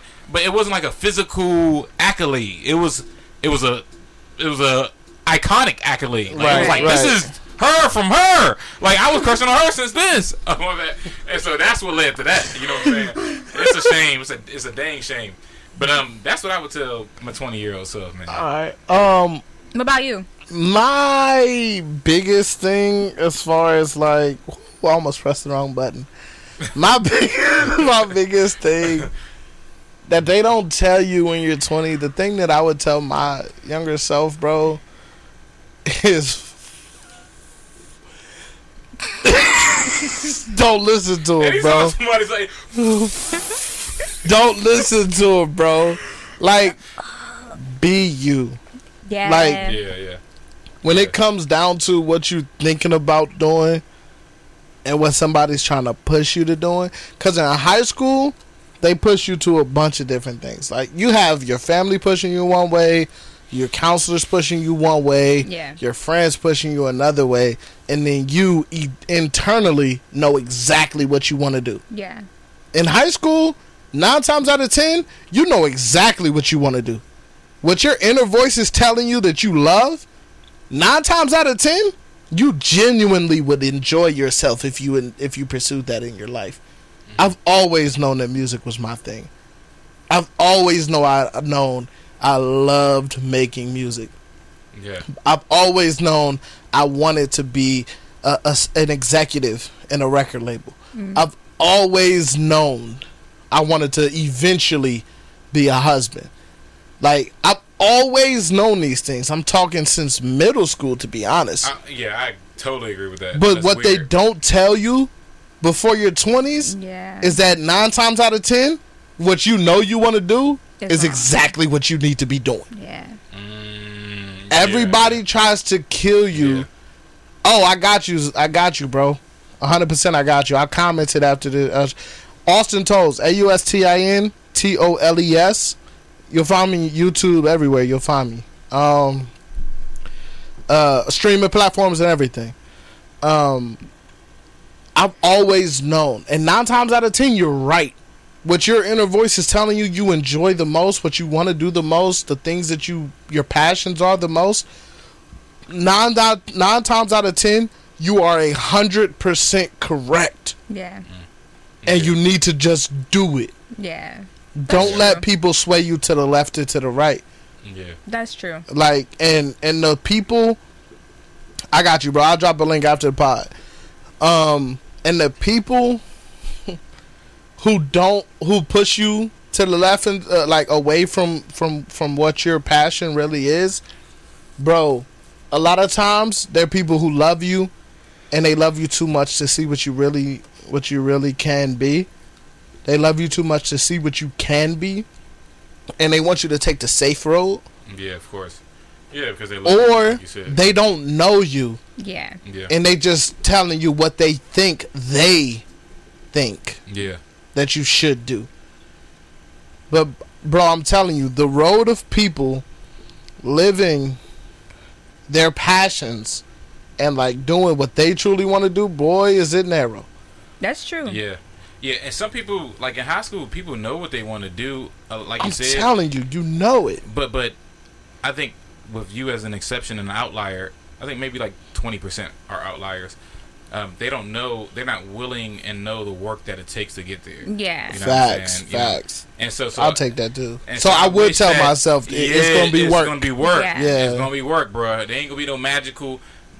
Overnight celebrities really don't exist. For. Although I did get an invitation to join the Illuminati.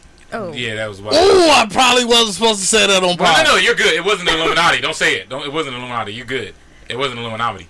It was something else, but you I understand. It wasn't them. Don't say the word now. Don't. But he did get an invitation to join a certain group. Okay. Like, you know what I'm saying? We'll Scientologists, he said no, say nah. But, yeah. So, like even overnight hits or whatever, been grinding behind the scenes before that hit reached the tipping point. Yeah. You know what I'm saying? But, yeah, I think that would be a great thing to tell your 20-year-self, like, there's no shortcut, bruh. That's true. He said, you know what I'm saying? Don't worry, I'll drop a link after the pod. But yeah, there's no shortcuts, man. And once you still accept that, man, we gotta do like an all. But I feel like we're gonna do a B-side that's not live streamed that we're gonna give only to a certain select few people. Yeah. But yeah.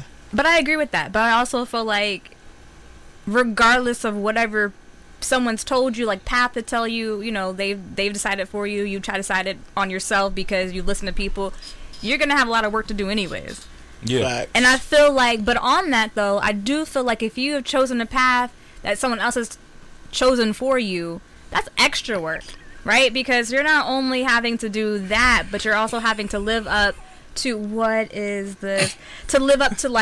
their expectation. So. Oh yeah. That stuff stems to animosity. Like parents really, they think they. I need to get one of these things. They think they like. Bro, Linktree is lit. Okay. Yeah, Linktree is lit. Yeah, parents think they know that. Let's see, how can I say this? I don't think parents recognize how much they set themselves up for animosity or whatever. There you go. That's my link, bro. You could follow it for my music and everything, whatever and streaming platform. How old is Zosen? He's 11? 11. Okay. Oh, right. Okay. So you got some ways to go then, friend. Yeah, you're going to look back at this and you're going to be like... It's going to click later on. It's going to click later on for sure. I promise you, bro. You know what I'm saying? Like, I don't know what I would tell... Like, even like his age, I would tell, dude... You say it's 11? Don't ignore the static. Be yourself. Trust me. Be yourself bro. As soon 100%. As possible. Be yourself as soon as possible. But see, I feel like all that connects, right? Like learning yourself when it comes to, or like being yourself. Even though I talked about relationship, I also said like learning who you are. Facts. Like those are all connective. And I feel like if you don't know who you are, it's hard for you to be yourself or hard for you to go with what you've already decided to like. Yeah. Decide on yourself. You know what I'm saying? Like if you're in that high school mode where you're like, okay, I should listen to my parents. I should listen to whomever else over here. Instead of just listening to your inner self. Yeah. Yeah, I think, honestly, it sounds selfish. No, it doesn't sound selfish. Nah. I'm going to be real. This is what you should do. As long as it's within the lines of love and doesn't hurt anybody, you should simply do what you want to do. You really should do whatever you want to do. You shouldn't make it. I go deeper on that. You shouldn't make... what's along the lines of love?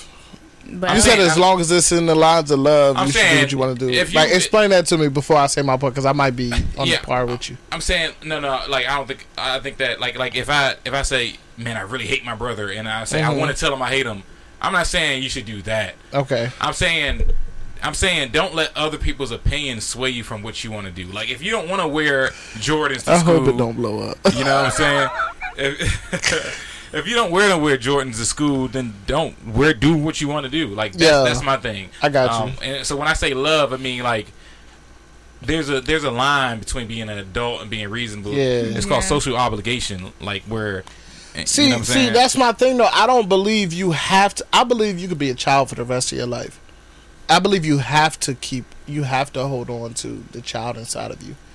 And what type of way? Like, hey, shout out to bro. I wear fake jewelry, bro. 100%.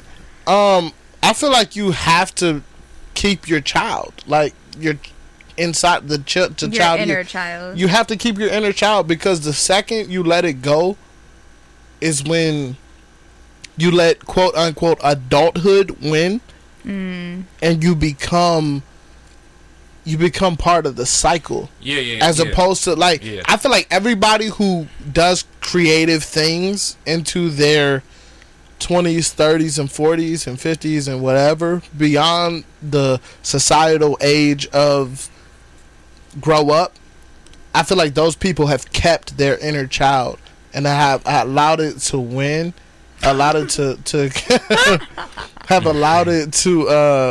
continue. And if you let your inner child die, and you just fall into the, I have to work this job. I have to be a 9-to-5. I have to do this, and I can't pursue my passion.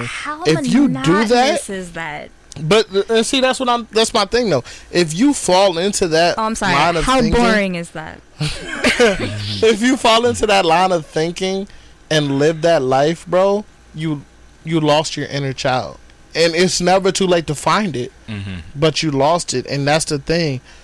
When you go into your late teens into your 20s, the world, society is literally grooming you to release and lose your inner child. Yeah. They don't want you to do anything creative. No. They want you to believe that creativity and artistry and being a singer, a rapper, a ball player, or whatever is all childish things and it's only reserved for a select few. That's a lie, bro. Yeah. So do you feel like the educational system is failure? Is a complete failure? You think it? I'm sorry. No, I was going to say no. But I'm asking, like, kind of, you know, connects with that question or that answer. Do you think the educational system kills artists' dreams? They teach you how to follow. Yeah. Yes. Not to it's lead. Actually designed. I'm gonna do a bathroom break real quick. Yeah, I have to too, but I'm gonna wait. I should have went already. I'm sorry. Oh boy. I've been holding it for like an hour. Oh boy. I'm joking, but no. About the hour. I feel like the educational system is designed to groom you to become a statistic. To literally, like, it's literally designed to make you just want to follow the trend of 9-to-5, get into debt, work to pay your debt, work to pay your house note, your car note, have a family, pay for them, like. So this goes back to my first. And there's nothing wrong with having a family, by the way. No, there's not. But this is my question. Well, it's my question, but goes back to our first, like, me interviewing hippie type lifestyle. Yeah. Do you feel like society, and I don't know if it's American society or just society in general, mm-hmm. do you feel that they do not allow or they stop what is considered life? 100%. I feel like it's literally put into place for you to. For you to be controlled by somebody else. Like, everything in society right now is for someone else to hold the power. Like, the way things are set up is because somebody wants power over you. Mm-hmm. Yeah. Oh, I'm about to get canceled on the major way. Well, Ty left the room, so I'm only going to say this while he's gone. I don't care what it is, from careers to religion to whatever you want to call it. Everything is set up. Somebody wants power, bro. Somebody wants to control the way you think, the way you act, the way you feel, who you love, what you love, how you act about what you love. Everything is designed. Because, like, everything is designed for somebody else's power or control.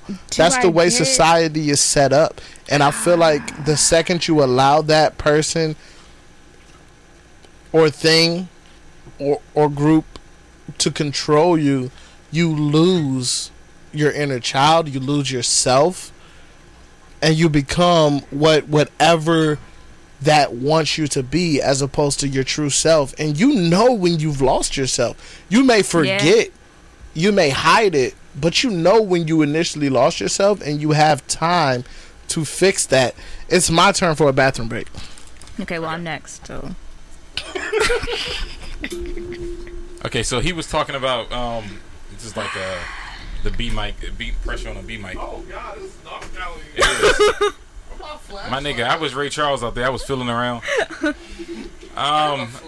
He was talking about some deep stuff, and I want to be able to go off that, but so he was talking about social construct and, like, it taking away your inner child, right? I'm sorry. Yeah, I know, man. You look, you'll understand a lot. We'll simplify it, okay? Yeah, exactly. Let's get it. All right, so let's get it. Look, I feel like I gotta put this in a Sesame Street song for this. Yeah, let's do that. You know what I'm saying? Social constructs. Let's do the fruit salad song.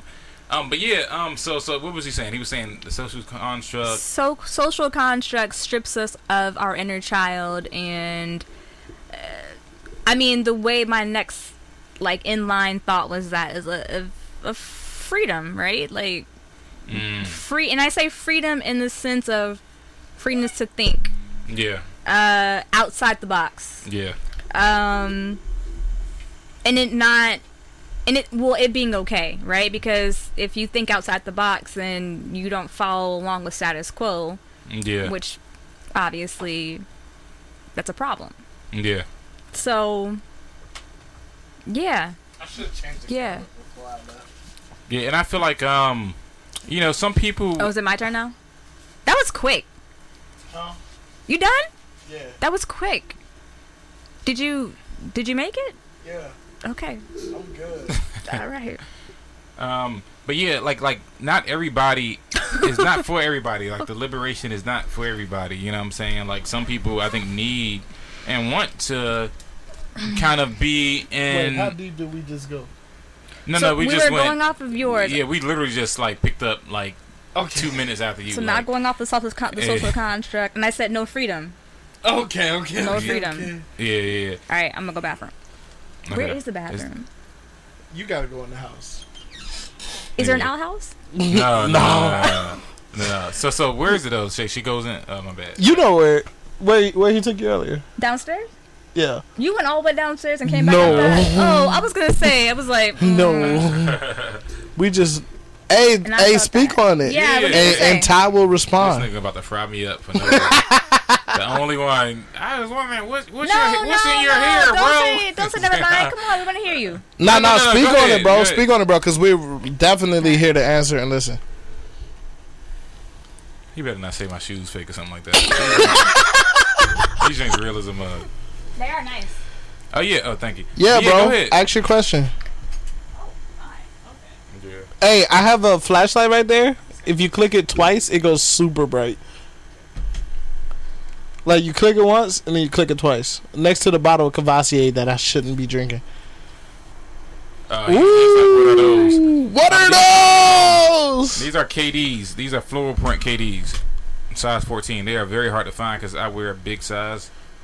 And his are real. Yeah, these are I spent $250 on these. And the first ones I had were stolen. Well, not stolen, but American Airlines lost. Yeah, they're the KDs floral prints. So if you Google floral print KDs, KD7's floral print, they'll come up. But I went to a trip to Cali. And oh man, Juju's my man. Shout out to Juju. I was about to say how you saw your shoes, but I remembered the sky cam. Yeah, you're right. And I brought these shoes to Cali, and I smuggled them. And this is a funny story. This is a true story. I smuggled them in a whole bunch of narcotics. And how you allegedly shoes? Allegedly. How you allegedly smuggle shoes in narcotics? Yo, Juju on the beat. That's funny. Yeah.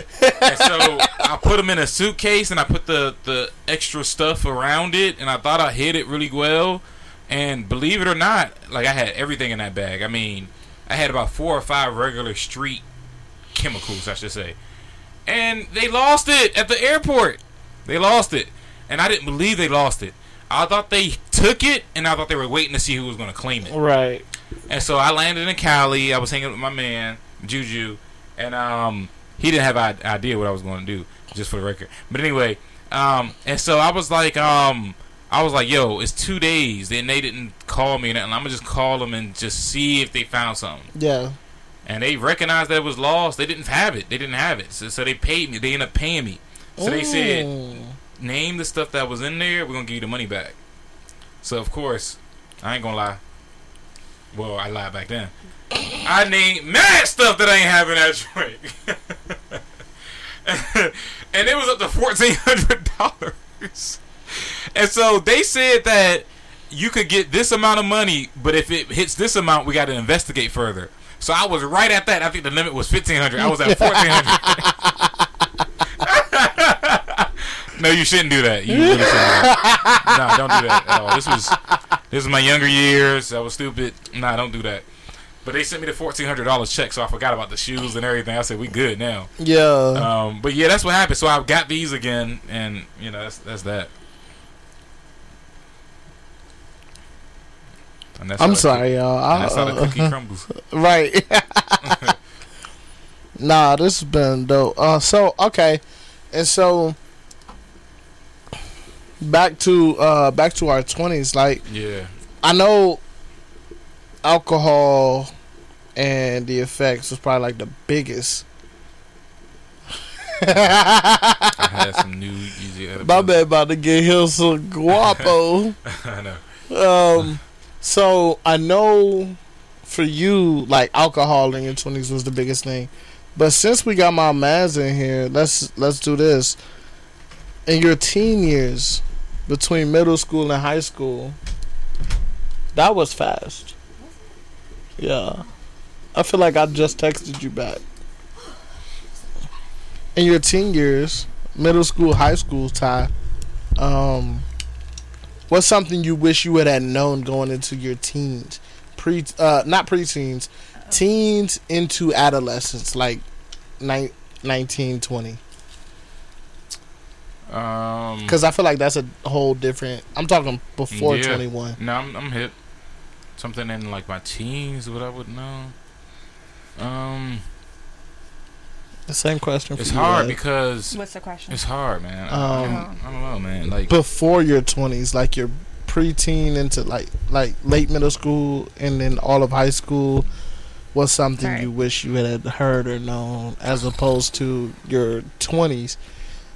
Because my man Zosin is in here, and he's 11, right? Yeah, so. Ooh. I don't know. Like, the thing is, everything that I went through or that I thought I've been through, or, you know, that I was going through, I'm happy with who I am, and they made me who I am. So I wouldn't tell myself nothing. I wouldn't give me no warnings or nothing. You would just do everything the same. I wouldn't give me I got some stuff. I was Ebony, but what about you? I really wouldn't, bro. I'd be like, nah, you need to go through that, bro. Like, hey, I don't know. 100%, boy. You better feel that way. Yeah. Yes, love yourself, my guy. That's what I would say. Yes, make sure you love yourself. Ooh, that's a good question. Yeah. 11 years old, I feel like I was trying to run away from home because I didn't feel safe and protected in my home. That's real, though. No, it is. For your particular situation, that's real. Can you, if you don't mind, speaking on that for people who might be in a similar situation? I know it's deep. I know it's tough. If you don't want to, that's fine. Nah, I mean, I don't want to take up a lot, but I feel like... So, I'm going to touch this. I have also a podcast coming out, which I'm going to touch on a little bit more. So, I personally went through emotional and mental abuse from my father growing up. And it was very, how do I put this? It was very confusing for me because although I had a mother who loved me, I did not feel protected. But on my mother's, I don't know, not to support her, not to defend her, but she was following not her own direction, but following direction that she received she felt that was best, and I was going to maybe save her marriage, save the family, and it didn't, right? Mm-hmm. I mean, to this day, they're still married, but I don't know how that relationship works out. So, yeah, I grew up being called, like, the worst names anyone has ever been called by any human. And this came from my father. So, growing up, I didn't have that peace within myself. I didn't have that peace in my home. I didn't feel secure. I didn't feel safe. So like my outlook on that time was I was trying to run away. I wanted to find some peace somewhere. And I didn't have that at my house, even though my mother very much tried to instill that. It just never happened. So I don't know. I don't know. Do you feel like you would say something to your older self, or would you say, like... my younger self? Younger, yeah. I mean, yeah. Like, yeah. Has it brought you to... Like, look back on you... Look, you know you now. Look back on you then, and, like... Because like obviously you didn't run away. Nah, I tried a couple times, though. Right. And my mom always was, like, wanting to kind of, like, talk me down off of that ledge, but... Did you ever actually, like, leave the house? Like, I literally remember one night packing my bags, throwing my bag out the window, me trying to lift my mattress out of my bed and stick it through my window so I could, like, jump down. And my mom was like, no, what are you doing? And I'm like... And, I mean, things that I've told...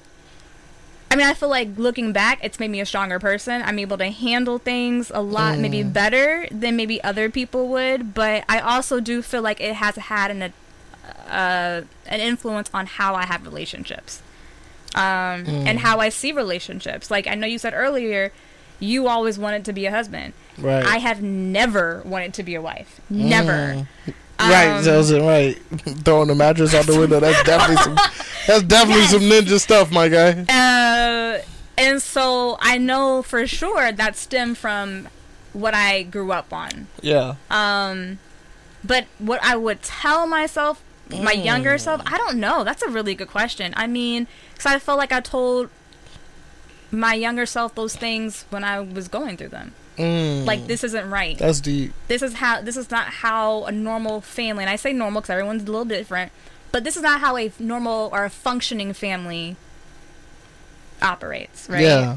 So you kind of already told yourself those things. Yeah, and I mean, and I could not, and I've had those conversations with my mom, remember, and I could not understand why my mom stayed in that situation. I get it now. I understand that now. And I also still feel like I'm more open to relationships, but I've also told myself or taught myself I would never put myself in that same situation. Yeah. Where I have to just stay. That's dope. Yeah. And, but, like, that makes sense, though. And, like, so, all right, so, in the, okay, so I'm going to go to, what was it? What was I just saying? Age thing, or? Because it was a little further back in what you said. Okay, so how I said I always known I wanted to be a husband. It was opposite for you. The crazy thing about me knowing I've always wanted to be a husband is in my immediate family, in my home, I actually never had a good example of what a husband, a true loving husband was. But I always knew what I would be given the opportunity. Yeah. Like that's who I was. Like I always knew, given the opportunity to be someone's mate, to be a husband, like literally everything in my power would be done to make sure that she felt like the queen of the world. Yeah. Okay. Like I'm a hopeless romantic. Okay. Yeah. I'm a lover boy. Okay. Like Wale said, I'm a wear out with my heart on my cufflinks. Exactly. I love that line. That's me, bro. Like Drake's new album, shout out the GOAT, is Certified Lover Boy. I feel like I could coin that too. Like certified. Everybody knows what it is with me. Yo, let me ask you something about that. Do you feel like nice guys finish last? All the time. Yeah. And yeah. There's a reason they say it. I know. There's a reason they say it. And I get it. I feel like nice guys finish last until we're grown. Yeah. Well, that's the last part, though. And that's technically last. Finish, yeah. But in the situation, like... I was about to say there are situations where last... The day ratio was low. Yeah, I was like... That's the last part. How many heartbreaks do you gotta go through, though? Bro, and the crazy thing is I've been through so many, but me being such a hopeless romantic and a lover boy, after every heartbreak, I'm ready for the next one. I think that's beautiful, actually. Like, whether it's gonna be a heartbreak or not, I go into every new situation with my hopes at 1,000. Like, not necessarily my hopes at 1,000, but I don't expect the worst. Like, a lot of people, when they go through heartbreak and stuff, a lot of... He's funny.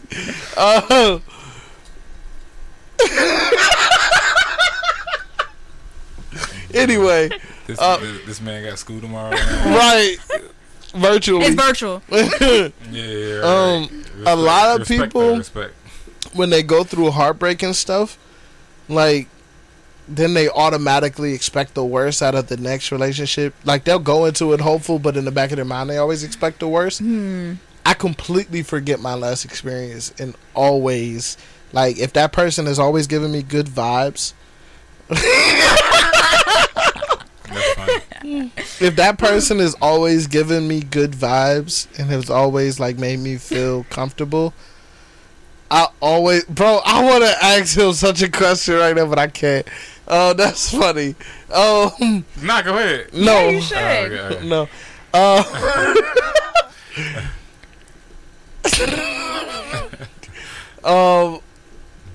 They get that heartbreak and they automatically like the next time. Have like they're shy or they're tender towards the next love, and I'm just always ready for the next love. It's not because of you that I'm not going to ask this question. It's because of the general audience. I'll ask you, you know, if you got Instagram, put your Instagram name. I'll message you. Yeah, I'll definitely. I'll message you. Put your Instagram name if you got one, and I'll hit you up. I feel like people like they go into their next one Tinder. Like, I'm still blocked on parental. I still got a parental block. Their next one, their Tinder to go into it, or they expect the worst out of their next one. That's good. That's cool. I'll hit you up. I'll hit you up. I just got 5G. I'll hit you up on YouTube if possible. But I'll comment on the video or something. Like, I barely got 5G, my nigga. Shut up. 5G is everywhere now. Me though, every time I go into a new thing with someone, whether we just start talking or we decide to be in an exclusive relationship and actually pursue something, I completely forget my last heartbreak. Mm. So you move on quicker. No, that's not it. I take time in between the last one. Not on purpose, but just because I have to. Right. Like, I may go through a quote-unquote whole stage in between there. I might go through like a whole stage where I talk to a lot of females. I love this kid. He's so sweet. Bro, this is my man, bro. He's dope. And he loves his mom to death. That's my nigga, bro. I don't even know what race he is, but that's my nigga, bro. He's somewhere on the other side of the country. Like, he's in Maryland. He's in Maryland. Okay. Yeah, he's definitely in Maryland. Nigga migrated over here. He's still let me stop. We know nigga. We Ethiopian. He down the street from the block. Oh, he probably from Ethiopia. Yeah, like, all right, that's still Northern Virginia. Yeah. He like, how did he know? We got a community of that too. And so we just mean you're sweet. That's all. Yeah, you dope, cool, bro. Yeah, cool, I love that you support us, bro. And like I said last Friday, bro, whatever you need, I'm here for you. But me personally, I don't forget the last one. I don't get over it quick. I just take my time in between because I know that I don't want to take my last one into my next one. Okay. Yeah, that's logical. You know what I'm saying? Like, because you're a whole different person. Yeah. Right. And even my exes, like, even if I... Because, okay, so here's the thing. I've done maybe 2... X is wrong. Mm. Any other time, I've been the victim. Okay. Mm. And the 2 times that I did a woman wrong, it was out of spite because I was a victim to somebody else. Got you. And, I mean, that's why I've stopped jumping into the next. Okay. Mm-hmm. Because I know I'm going to make that woman a victim. Yeah. As opposed to treating her how I would treat her if I wasn't thinking about the last. I appreciate that. Yeah. You know what I'm saying? I do. So that's me. So yeah, that's big to admit, man. I get past the last before looking to the next. And I don't always 100% like successfully do this. Yeah. Like after my last ex, I tried to jump into the next one. Not on purpose, but just because I got real close to this person. Mm-hmm. And she would have been the rebound. She was good, but she was... We was talking 1 hour. She was talking to me, and it just felt like she gonna be okay, and I let her go. Oh, man. I'm the wrong person to tell that. Oh man, I'm gonna hold back my words now. No. Don't... He don't mind hearing everything, but look... Moms is gonna be straight. Yeah. Moms is so definitely gonna be straight. No, she definitely gonna be. But I love that, bro. What I tell you on Friday, bro. She's gonna be more than all right. Shut up. What I tell you Friday, bro. I'm trying to warn you, dog. Love your moms to death. Irritate her to death. The fact that you love her so much that she had to sit down and tell you for an hour that y'all was gonna be that she was gonna be okay, just shows me that you're doing exactly what we talked about last Friday. So big ups to you. And keep it up, bro. Don't listen to Ty. I know, Ty likes freaking Jason Derulo, so don't listen to him. But anyway, and don't ever watch a Jason Derulo TikTok. Anyway, just one though.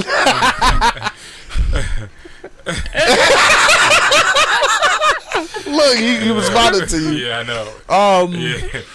Yeah, so I just feel like every woman is an individual. If she come home, if she extra nice, she lets you stay up late tonight. I don't need. Yikes!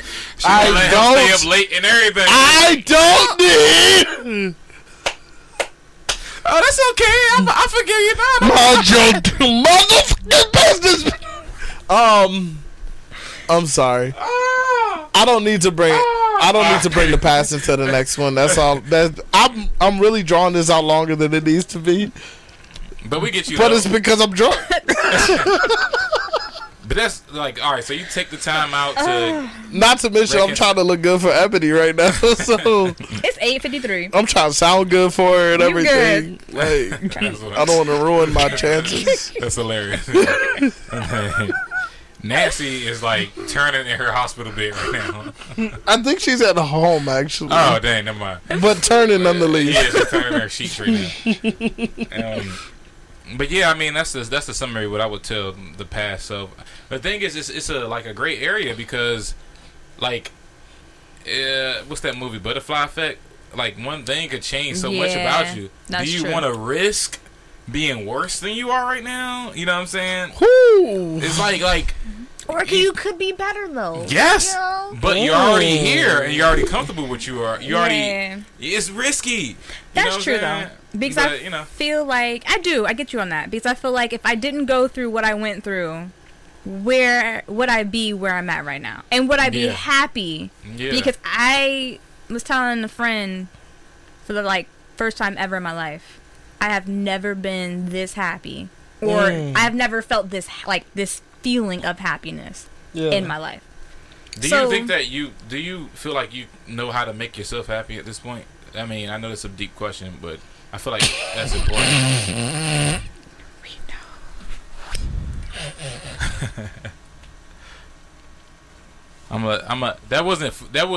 That was funny in a truthful type of way. Yeah! But you gotta add a pun. You gotta add a pun to it though, because I'm not beyond acknowledging a good joke. But, do you feel like he's talking about me, right? Yes, he gotta be. But do you feel like you get your laughs out? It's fine. Like I'm okay with that. But do you feel like he threw me off with that because he. You said it. Do I feel right? Like if I'm I can make myself happy? Is that what you're saying? Do you feel like do you know how to? Do you feel like you're comfortable with? Making yourself happy. Yeah. Okay. Yeah. Okay. I mean, I think having other people, though, I think it adds to that happiness. Mm-hmm. But I don't feel like I need to depend on other people for that, to make me happy or fill a void. You know what I mean? Because I feel like I can do that myself. Yeah. And again, when I say this, it doesn't mean I don't need other people. Or I don't need those friendships that I've built, but yeah, you might want them. I think right. You might not need them, but you might want them. Right. Yeah. And I think wanting is more valuable than needing. Yeah. Know? I'd rather my girlfriend want me than need me. True. Bros, talk on it, bro. That's listen. If she needs me, she doesn't have. Listen, a choice. If you need me, don't let me take you on a date. I don't need you. Shout out to you. I'm definitely taking you on a date. If you need somebody, you don't have a choice. But if you want them, then you're choosing to bring them in your life. People don't understand. I literally told people, I was like, bro, I want an older woman. Like, I went bald one summer on purpose because older women were attracted to me when I was bald. Okay. And I wanted a woman who wanted me but didn't need me. And niggas didn't understand. So I said, listen, bro, if a woman needs me, then she's clinging to me. You know what I'm saying? But I didn't get rejected, though. Listen to context. You good. Listen to context. I'm good. If a woman needs me, then she's clinging to me. Yes. You know, like, what I'm saying? You are her everything. Mm-hmm. Yeah, like, I can't live life because every moment she's wondering where I'm at, what I'm doing, who I'm with. Yes. But if a woman wants me, she's going to treat me good because that's what she genuinely wants to do. And because she's choosing to. She's it's a choice. Yep. Yeah. So, like, all right, bro. So, like, hell, I'm on a high right now, so I'm going to just ride it. Ebony allowing me to take her on a date, that's a choice. Yeah. She's choosing to allow me to take her on a date. I'm not going to take that for granted. That's dope. Because I've been attracted to Ebony for 5 years. Wow. But, what the heck delay? For 5 years. What was the delay? Can I ask you that? Yeah, what was the delay? Okay, so when she first booked me. I'm not going to remember half of this, but go ahead. I got bad memory. I was talking to her at the time. Talking to who? The person's whom house you booked me at. Okay, so I thought something was going on. When a nigga used the word whom. Right. So, that's when you know he's trying to be extra specific and short. Okay, there I go. I can hear you. Okay, so this is another thing that I'm also very, like, I'm very insightful on. That's what was so funny about it. Like, did you peep me and G in our reaction? Cause like me, you and G were all dead. We were playing Mafia. We were all dead. And yeah, refresh my memory. Okay, so we were all dead. When she said insightful, what are you referring to then? Just in general. Because like picking up on things. Okay, yeah, very observant. Okay. But so very observant. So like, stop frying me. I love this kid. Stop frying me. I'm gonna have to cook this dude up. I'm gonna have to. I gotta buy this nigga Disney Plus for real. I do, bro. I gotta give him unlimited shows. $6.99. He deserves it. Oh my god. You got Disney Plus? Goodness. But yeah, you're insightful. And I say that because, how do I put this in a nice way? Certain females in that population, when you start to, unbeknownst, like I wasn't purposely trying to do it, go into their territory, you get some eyes, you get some attitude, and I learned because I am very much comfortable with the opposite sex. Not that there has to be anything going on between the two of us. That's just my comfort zone. You just chill. But I also have realized, in that arena, you got to be careful. Yeah. So this is what happened. So hold on a second, I need my drink. All right. So yeah, I was talking to her at the time, but that night when we initially got there, she was on some other stuff, like talking about a nigga who didn't even like her, but they grew up together. So like she was like, his mom wants us to be a da da da da da. So she felt obligated. Which is, she was lying to herself is the funny thing about it, because he has no interest in her whatsoever. That's a common thing. And never did. And his mom never pushed him to be a thing, even though she claimed that what it was. But she was acting all hype about it that night, so I was over it. Oh, right? you know what that was, though, right? What? Okay, go ahead. No, speak on it. She was hyping it up to make it a thing because that's what females do in that arena, to make you jealous. You're supposed to go after it. You didn't go after it. Oh, yeah, after that. I'm a real nigga. You don't do that. So the second... So that's why, like... Okay, all right, so she was acting wild, and I was like... Yo, I'm hungry. I got salad. If that's what you want, cool. Like, live your best life. Do you. And that's why I'm not acknowledging that, because I'm hungry too. She realized she was blown when she got a salad. Like, clearly, that wasn't enough. Right. I'm thinking about a burger the whole time. Right. This is salad. I was like, good luck. So, you know, so that moment we're at their house, and like literally, like G is on his own separate couch, and me and you are sitting next to each other. And I literally don't remember this night, but go ahead. Ebony literally, like, me and G and her, we're talking. Ebony literally took my phone out of my hands and put her number in it. Oh. Snap. And I looked at Jeffrey and I was like, bruh. And he was like, hey. And we left that night and I was like, I think that was the second that I got the look. Ebony can act. Shorty can act how she want. Ebony just booked me, bro. I was like, gee, I think Ebony just booked me just now. Like, I've never had this happen before. I salute that. My question, though. And I felt great about it. I was like, I need to talk to Ebony. I salute that. Like, Shorty can bounce. Look, man. That's hilarious. Go ahead. But then a month later, you hit me up asking me about somebody else, and I was like, dang. You didn't move, though. Well, technically, I could I? Yeah, I was technically in an entanglement. You were an entanglement. Nah, you were in an Wait, you know what? You know what stage of life we were in at that time. I get that, but here's the thing. So was there a question asked? Nah. You weren't in the entanglement. I'm sorry for not pursuing you. I should have pursued you 5 years ago, but I'm pursuing you now when it matters the most. Was it a question asked? Then? Yeah. Was it? Between me and her? Yeah. No. So you were a free agent then?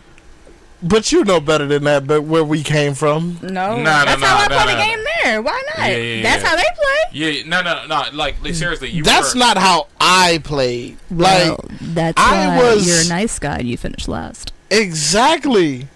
Yeah. But... Shut up. You shut up. I swear, this is an Asian.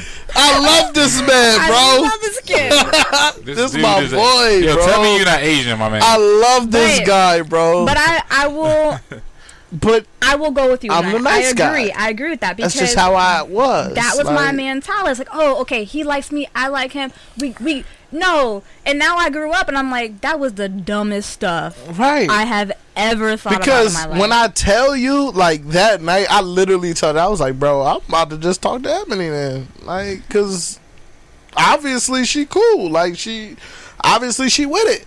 And I just didn't, like, go full steam ahead because I was like, but technically I'm in this. Okay, all right. So confirmation. I was like, technically I'm in this, but then on the other hand, it's like, eh. And she was like, nah, bruh. Like, he was like, hey, I mean, do you, but what's it gonna look like? Da-da-da-da-da. And honestly, looking at it today. So you were stank booty. September 2nd, 2020. Yeah. I think we can both say, without doing too much, it's best that it didn't happen then. Okay. I agree with you on that. And... I was in a different space in five years ago. Yeah. So was I. And I think I can make you much happier now. Y'all heard that, right? Much. The bars. Like the I guess since I'm a podcaster and entertainer, I'm just had to give them updates every month. Much happier. And if I achieve what I just said I could do. Okay, well, if you allow, that's a wrong word for me to use. Let me think about that. The alcohol has gotten to my head and I ain't got food in my stomach. Go ahead, ask your question, bro. You ain't even gotta ask to ask, bro. Just ask your question whenever you got one. And also, while he's asking this question, I want to say, when it comes to her like taking your phone, bruh, if there's any females like listening right now, I ain't gonna lie, I'm keeping it real, and this might feed into what you think of me. I don't give a f. Man, look, more females need to go ham, bro. Bro, no, bro. Literally, one of the reasons I was so attracted to her is because she took my phone. Like, yeah, bro, women don't do that enough, bro. Like, they always wait for the guy to make the move, and she was literally, nah, F that. Like, I'm cool with this man. Like, it's too many. What I see. That stereotype, though, right? I mean, I'm sorry, the society stereotype. Society does not allow women to do that. I think, look, I ain't gonna lie. I think now they do, but I think the women be... It's cool now, yeah, I think so, I agree. You say the P word, but they be pussy, man. I'm sorry. They be too pussy, man. They do, man. Like I'm talking to a... Well, not talking we got to you, Zozen. We got you right after this. Go ahead and finish your statement, and then we got you, bro. Girls, females, women will wait the longest time before shooting their shot. Yeah. And they will wait, and sometimes they won't do it. Yo, this if the podcast, guy though. Never does it. That's a whole nother. They miss out on so much happiness and love by not. Now I'm not for engagement type. I'm not for them asking you to marry them. I'm not for that. But like the initial. But just the initial moment. Yeah, man. I was talking to a girl that's a lesbian, and she was telling me how she went out with another girl, and she didn't know what to do. She was so in love, and she was so scared and nervous. And I was like, now you know how niggas feel every effing day, bro. Facts. I was like, y'all so pussy, but it's not their fault. They're not used to being the aggressor, right? Yeah. They're not used to being the one that has to do that. So, but I want to answer my last question, but ahead. Then I want to get back into that because I have something to say about that. Are you gonna forget? No, it's in my brain. Okay, you go first. It's in my brain. No, you go first. What's your favorite TV show when you were a kid? Oh, Dragon Ball Z. Easily. Same for me. Easily. What was yours? It was not Dragon Ball Z. I can only pick one. Ooh, Doug. Ooh, Doug was fire. Doug was good. Doug was fire. I was a Dragon Ball Z guy. Yeah. My name is Austin, bro. I was versatile though. I had all the Nickelodeon. Doug, Rugrats. Yeah. Hey Arnold. I was all that. You know? I like that. But yeah, something about Dragon Doug. Ball. Like all the people were different colors and like Skeeter was like blue. Yeah. Facts, bro. Good choice. They had the superhero episode too, right? You was hip to that. The quilt man. Quilt man. Yeah. He had like an overactive imagination. It was fire though. All right, so back on topic. He has another question. Hey, what's your name? My name is Elijah. I already told him my name's Austin. Oh, my name from the Bible. My name's Ebony. I like your name, Elijah. Naruto is fire too. DuckTales is really good. DuckTales is DuckTales is tough. But the old one, not the new DuckTales, because the new DuckTales is some. I haven't seen the new one. Don't watch it. All right, so your point on his point. Okay, so on your point though, to touch on your point, Ty.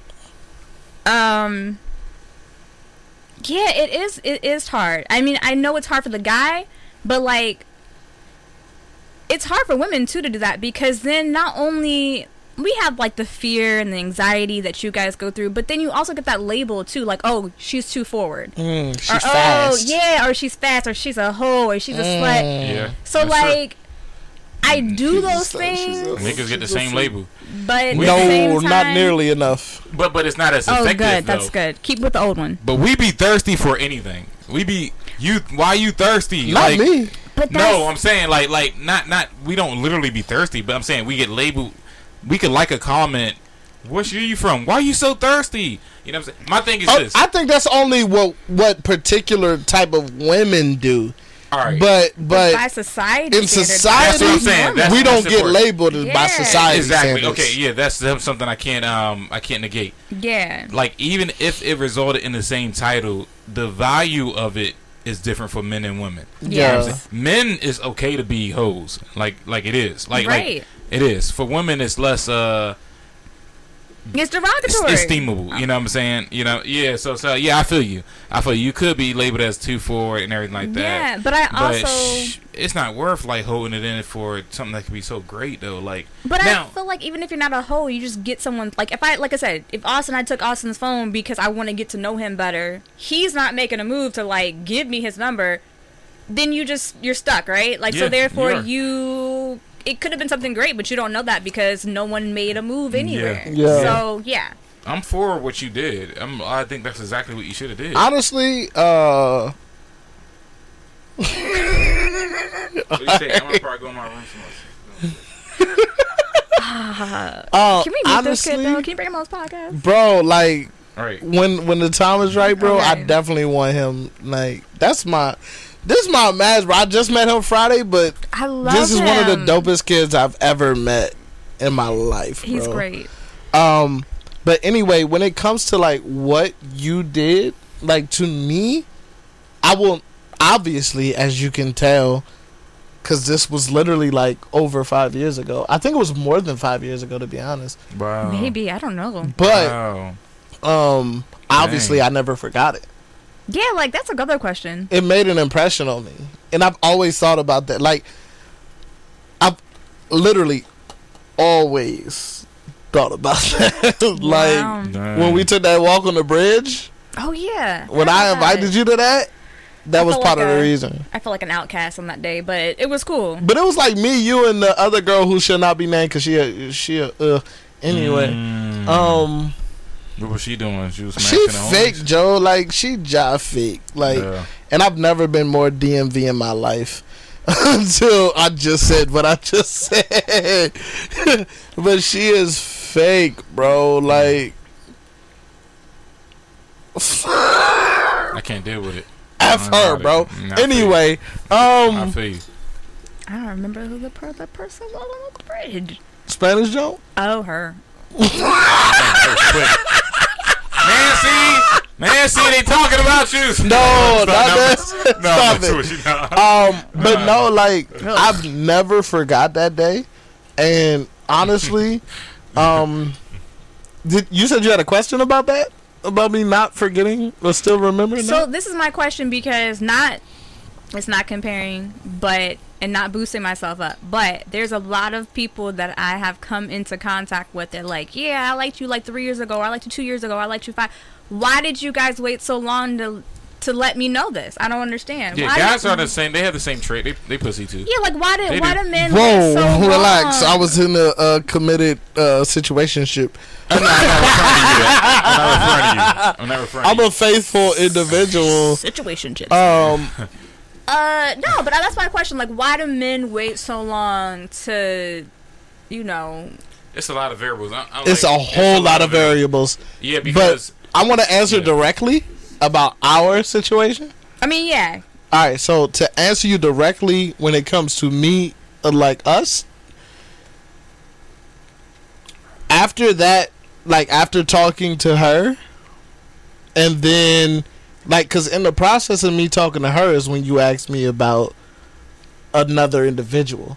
You was like, if a guy says this or that or the third, like, da-da-da-da-da. Yeah. You was asking me about another person. I was like, I don't even know who that person was anymore, but yeah. Go ahead. Well, I guess that means she's already on to, like, she already got eyes, you know, for somebody else. Like, I don't really have a chance.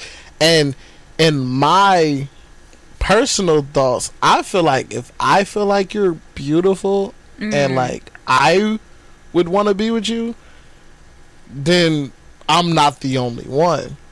Got you. So, like, if I failed to take the chance, then somebody else took the chance. Got it. And so I felt like, I guess I'll just let it go, because obviously I missed out. You know what I'm saying? Because I didn't take my shot when it was there. Right. You know what I'm saying? So me, like, that's why and then after all of that, when, you know what I'm saying, when it was obvious that you were single, by that time I had gotten into another relationship. Mm-hmm. And so life. That other relationship was my last relationship. Okay. And so by that time it was just like pretty serious, I think. Yeah, it was. Yeah. It was. Yeah. I thought she was gonna be the end all be all. The one. Yeah, oh, like shoot. I bought a ring. Smoking at I bought the ring. Smoking at what's up? So in our situation, that's what happened, and here we are 2.5 years removed from my previous situation where I'm finally like, I was good probably about 8 months ago as far as like heartbreak and being ready for the next. But here we are 2.5 years removed, and an opportunity may have presented itself again. Okay. And so boom, I'm not hesitating this time. I'm telling you live on air. Live. Yeah. That I feel like you're gorgeous, and I would love the opportunity. I appreciate that. I will say yes on that. But here's my condition, right? I am open to dating. Meaning, if something works out, it's great, but that's how I feel. I'm open to dating. Free agents. Okay. I'm not like a therapist and all that, but I feel you, like, as far as I definitely feel you, like I feel like Look, man, I ain't gonna lie. Like, by my personal history, I'm comfortable in what my observations are. I feel you and your therapist when they say you should date. Yes. I'm not gonna lie, I don't know you honestly, but I kind of think I know what's good. Okay. It's not a bad or a good thing, but I think, and that's cool, and I'm supportive of that. And I think that, yeah, I think you should spread your wings, for lack of better words. I think you should. Yeah, you know what I'm saying? I think you should. Yeah, that's it. That's all I'm gonna say about that. Okay. But, yeah. You know what I'm saying? Yeah, it was another thought too, but okay. I kind of feel, the energy of.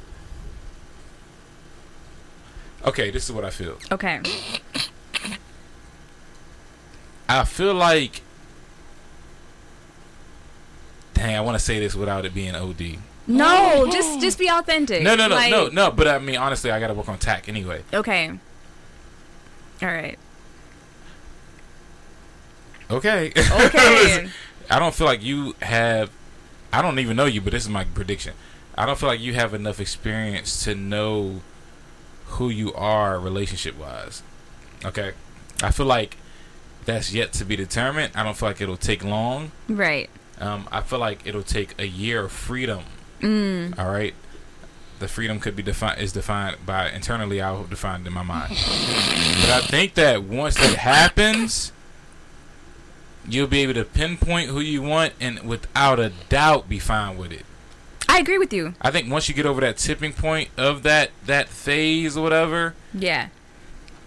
The nigga that you with or the guy that you with and you will be a power couple. Yeah. I think it'll be to that point. I see you being like a Amanda Seals that settles down. Okay. But I don't feel like you reached Amanda Seals, this is going to sound bad, but body level yet. Okay. Sexually or verbally. But I agree with you on that because along with that, I'm also exploring my sexuality. Yeah. Like, and I mean, that obviously goes a little bit deeper because there's so many different labels. Shout out Gino. And, you know. What's good, bro? Sirski. Yeah. What you identify yourself with nowadays. Yeah. So I agree on that. Like, as far as relationship-wise, yes, very much so. No, go ahead. I'm gonna spark this man up. This nigga got a Naruto poster. Bro, I was scrolling through Twitter, bro. Relax. But no, Ty, I definitely relax. I agree on that because I feel like as a person, I'm coming into my own and I'm becoming very comfortable with that. But as far as relationship wise, I've had a lot of bad relationships. I've had a lot of bad examples that were relationships. So. Yeah. Yes, I think that I think sit in the back, shut up.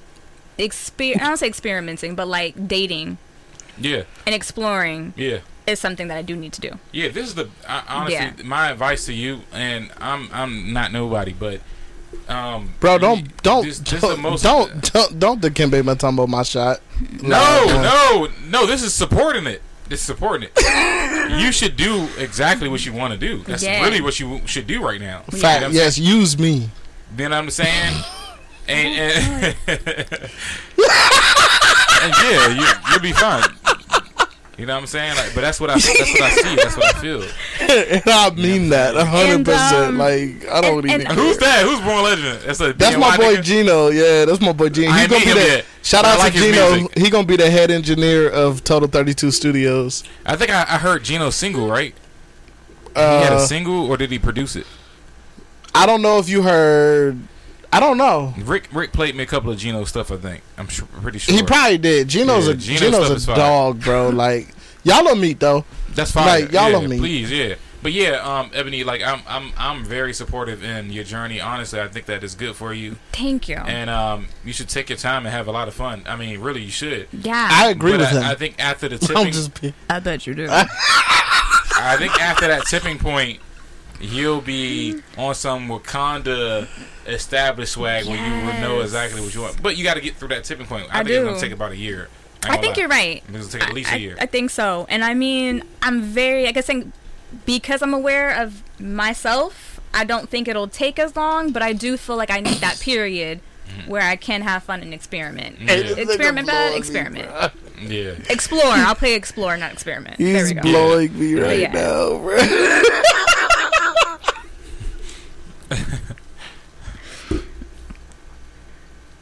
This nigga got jokes, bro. Alright, yeah, he does. He does. We gotta get to the B-side. We kicking this nigga out the B-side. I am in my bag, my guy. I'm drunk, okay? I had too much Cavassier, and now I'm being the real me. I'm not being the podcast me. I'm being 100% authentic for these people, as opposed to giving them the host podcast, Austin Tolles. So, like, when I shoot my shot at the woman sitting next to me, I mean it. 100%. Use me, I don't care. Throw me out. You know I'll get over it. I got a history of it. I'm gonna send you a song too. It's fire too. It's fire. Like I'm being 100% real. It don't matter what it is. Hey, but Gino, shout out to you for tuning in, bro. Bro, stuff I wish they would have told me in my 20s, bro. Don't cuff the hoe. Don't cuff her, bro. Dang, facts. Bro, dang. I wish they would have told me not to cuff her. Damn. Now, granted, my grandma did tell me not to cuff her. Okay, I didn't listen. Somebody must have told you. But nobody else told me not to cuff her. Man, nah, you don't cuff the hoe. Another thing I wish they would have told me in my 20s. You know she a hoe? Nah, don't cuff the hoe. I did know. I did find out later. Another thing I wish they would have told me in my 20s, bro. Bro, get a fake ID, bro. Get a fake ID. Because I really 155% wish I would have took my shot at Miss Diggs when I had the chance. Whoa, wait a second. Wait a oh, my God. He Jonah. Oh. No. What we not going to do. Come on. Well, we're not going, not today, bro. Like, that's how you know he black in Maryland. Yo, he gotta be black in, he young black though. He young black. But bro, never, like, I 150% wish I would have took my shot at Miss Diggs when I had the chance. Bro, Miss Diggs was my my health teacher in high school. She looked just like Keri Hilson. You told me that. That's she literally looked just like Keri Hilson. She had some features of Keri Hilson though. Which is ironic. That's my type. Okay, my bad. What do you want from me? What do you want from me?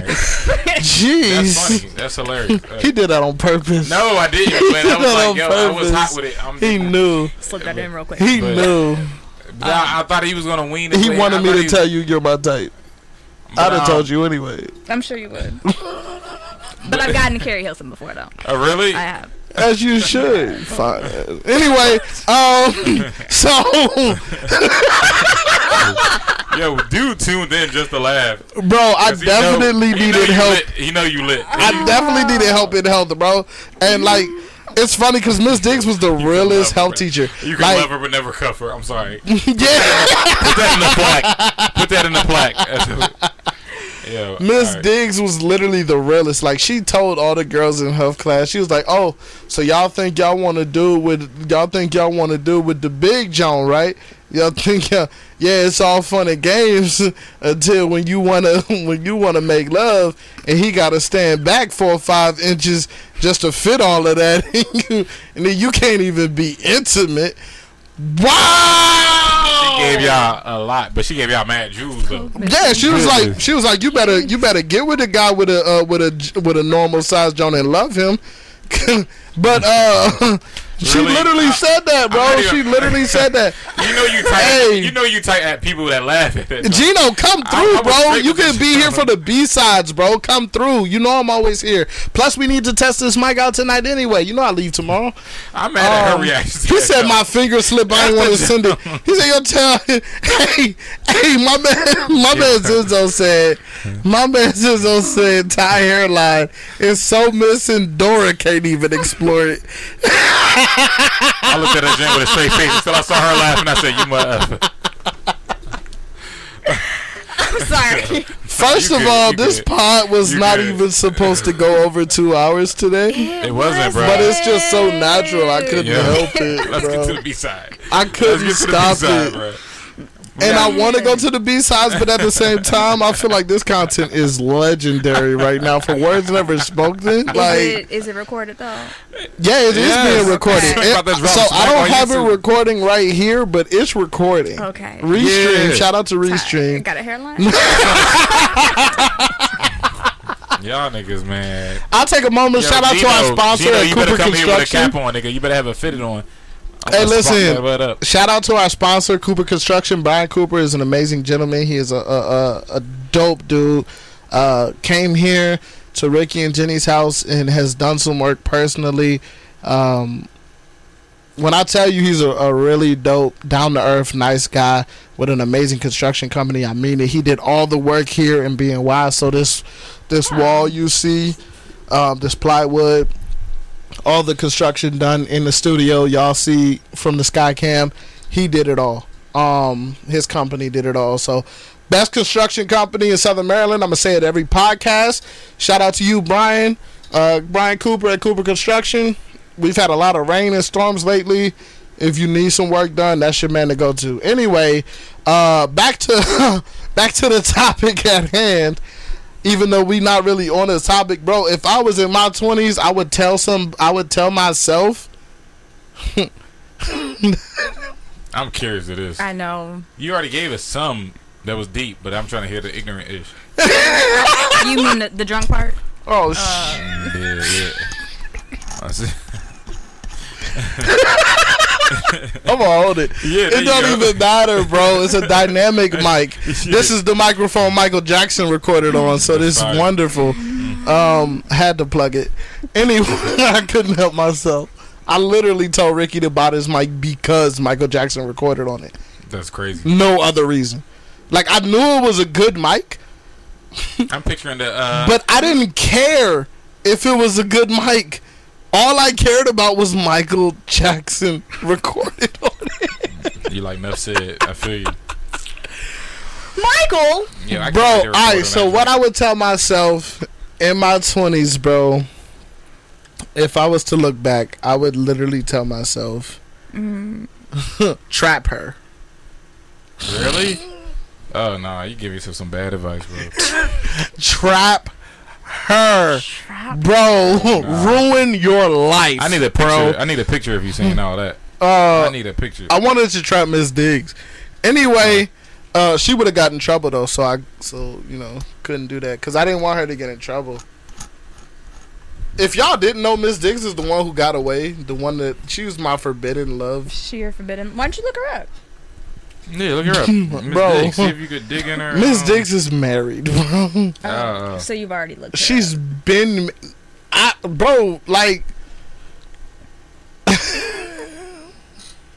hit up Miss Diggs. See if you could get the scoop on Miss Diggs. Listen, bro.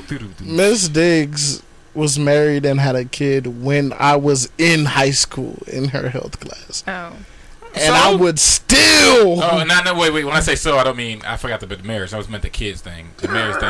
I respect the marriage thing, the kids thing. I forgot the marriage thing. Bro, when I tell you, Miss Diggs was the one who got away. No, bro, I was in St. Charles Mall one day and saw Miss Diggs, and she remembered me, and we got to talking, and she remembered how my dumbass went to Kansas for this girl who I loved and wanted to marry and all this other bull crap. So I had to tell her the story about how she was a hoe and broke my heart. And Miss Diggs was just like, see, I told you not to go down there. Can we have like a next podcast on relationships and the dumb ish that we do? Facts, yeah. Like, let's do it. And I'm gonna have Gino on. That'd be like Toxic Part 3. Yeah, that would be Toxic Relationships Part 3 probably. Yeah. But I'm gonna have Gino on. Yo, Gino gotta stop through for real. I wanna meet Gino. I'm mad y'all looking at all the stuff he talking about me, but he been saying stuff about you and you ain't saying it.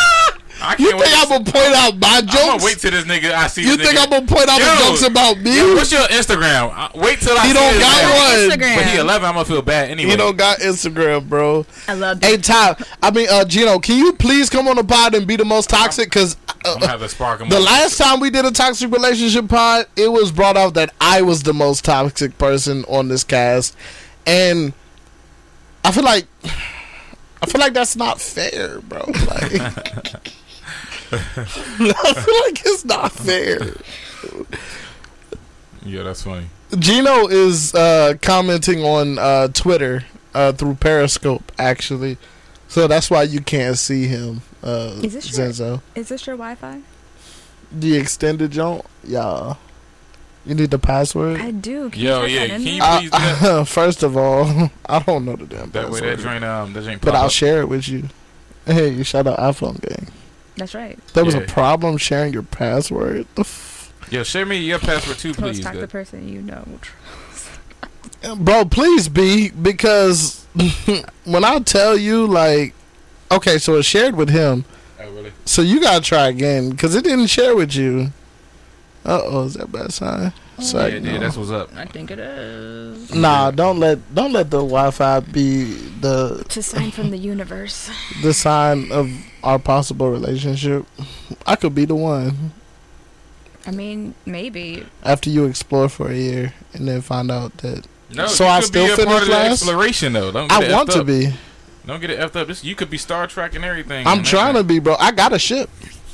I got a spaceship. You could probably beam her up. How you feel right now? You feel good? Yeah. See? Psych. This is my spaceship. You said, see? Why am I not following her? Hey, boy, you better roast her. Don't roast me because I love you too. Roast every person on this podcast. My God. I ain't going to hold you. I'm looking at the Bucks in the Heat game. I'm not going to lie to you, kid. What happened? They tied up as an overtime. I gotta call Ricky. Oh my God! I hope he answered the phone. You already know I'm a Heat nigga too. I hope he answered the phone. He probably watching. I think he's watching the game. Hey yo, you gotta roast me, Ricky. Right, fine. Roast me. Can you text me the password out here? What Sling? No, the password to the Wi-Fi. Oh yeah, I got you. All right, bet. I'm trying to put it in my new girlfriend phone. I mean, Ebony phone. Wow. Hey, you miss every shot you don't take. Facts, and I'm Kobe out this joint, bro. I'm Kobe on the night he scored 81. Wow. Hey, all your Toronto boys. Yeah. All right, yeah, just text me that joint. I got you. I appreciate it. All right, well. And she said thank you. Yeah, no problem. All right. Man, a washcloth and a Wi-Fi password. Jeez. I told you this fam over here. I love you. Gotta come around more often, man. I'm trying to tell you, it's real out here. Like. Maybe I will drive an hour. You thought you knew what family was. I'm discovering that. Yeah. That's another topic though. For this family, yeah, 100%. Shout out to everybody that's been kicking it with us. Words Never Spoken. I'm cheering for the Heat, Gino. He's a Heat fan, Gino. Yeah, I'm like all Miami. Yeah, so shut up. You gotta unlock that hole. I forgot that's the password. His Wi-Fi password is hilarious. Excuse my son. Alright. You know what? I want this kid on the podcast. He's the most adorable thing, and I don't even know what he looks like, but I feel like he's adorable. That man gonna have mad nap time stories. It was hard for me to go to sleep at first, but when the virtual get this. No, let me stop. There you go. Thank you. Who is your son, nigga? What? Nah, we're not roasting a female. I like her hair. We're not roasting a female. Edge is so far back. We need binoculars. I'm gonna give you that though. Nah. Her hair is fire. She don't even got her edges laid right now. I do not have my edges laid. It's been a day. I'm a grown man. No, you're not. You're like 20, bro. You're a child. 20 is Gino 20? Gino 22. Oh, okay. He's still a child. Even the fact that he's that young. Okay, but what's up? He a goat though. His music fire though. Hey, Gino a goat, bro. Like, I play some of his music on BNY Radio as well. Hey, they did it again, bro. They up 2-0. Oh, really? Heat beat Bucks. Oh, who hit the shot? Oh, snap.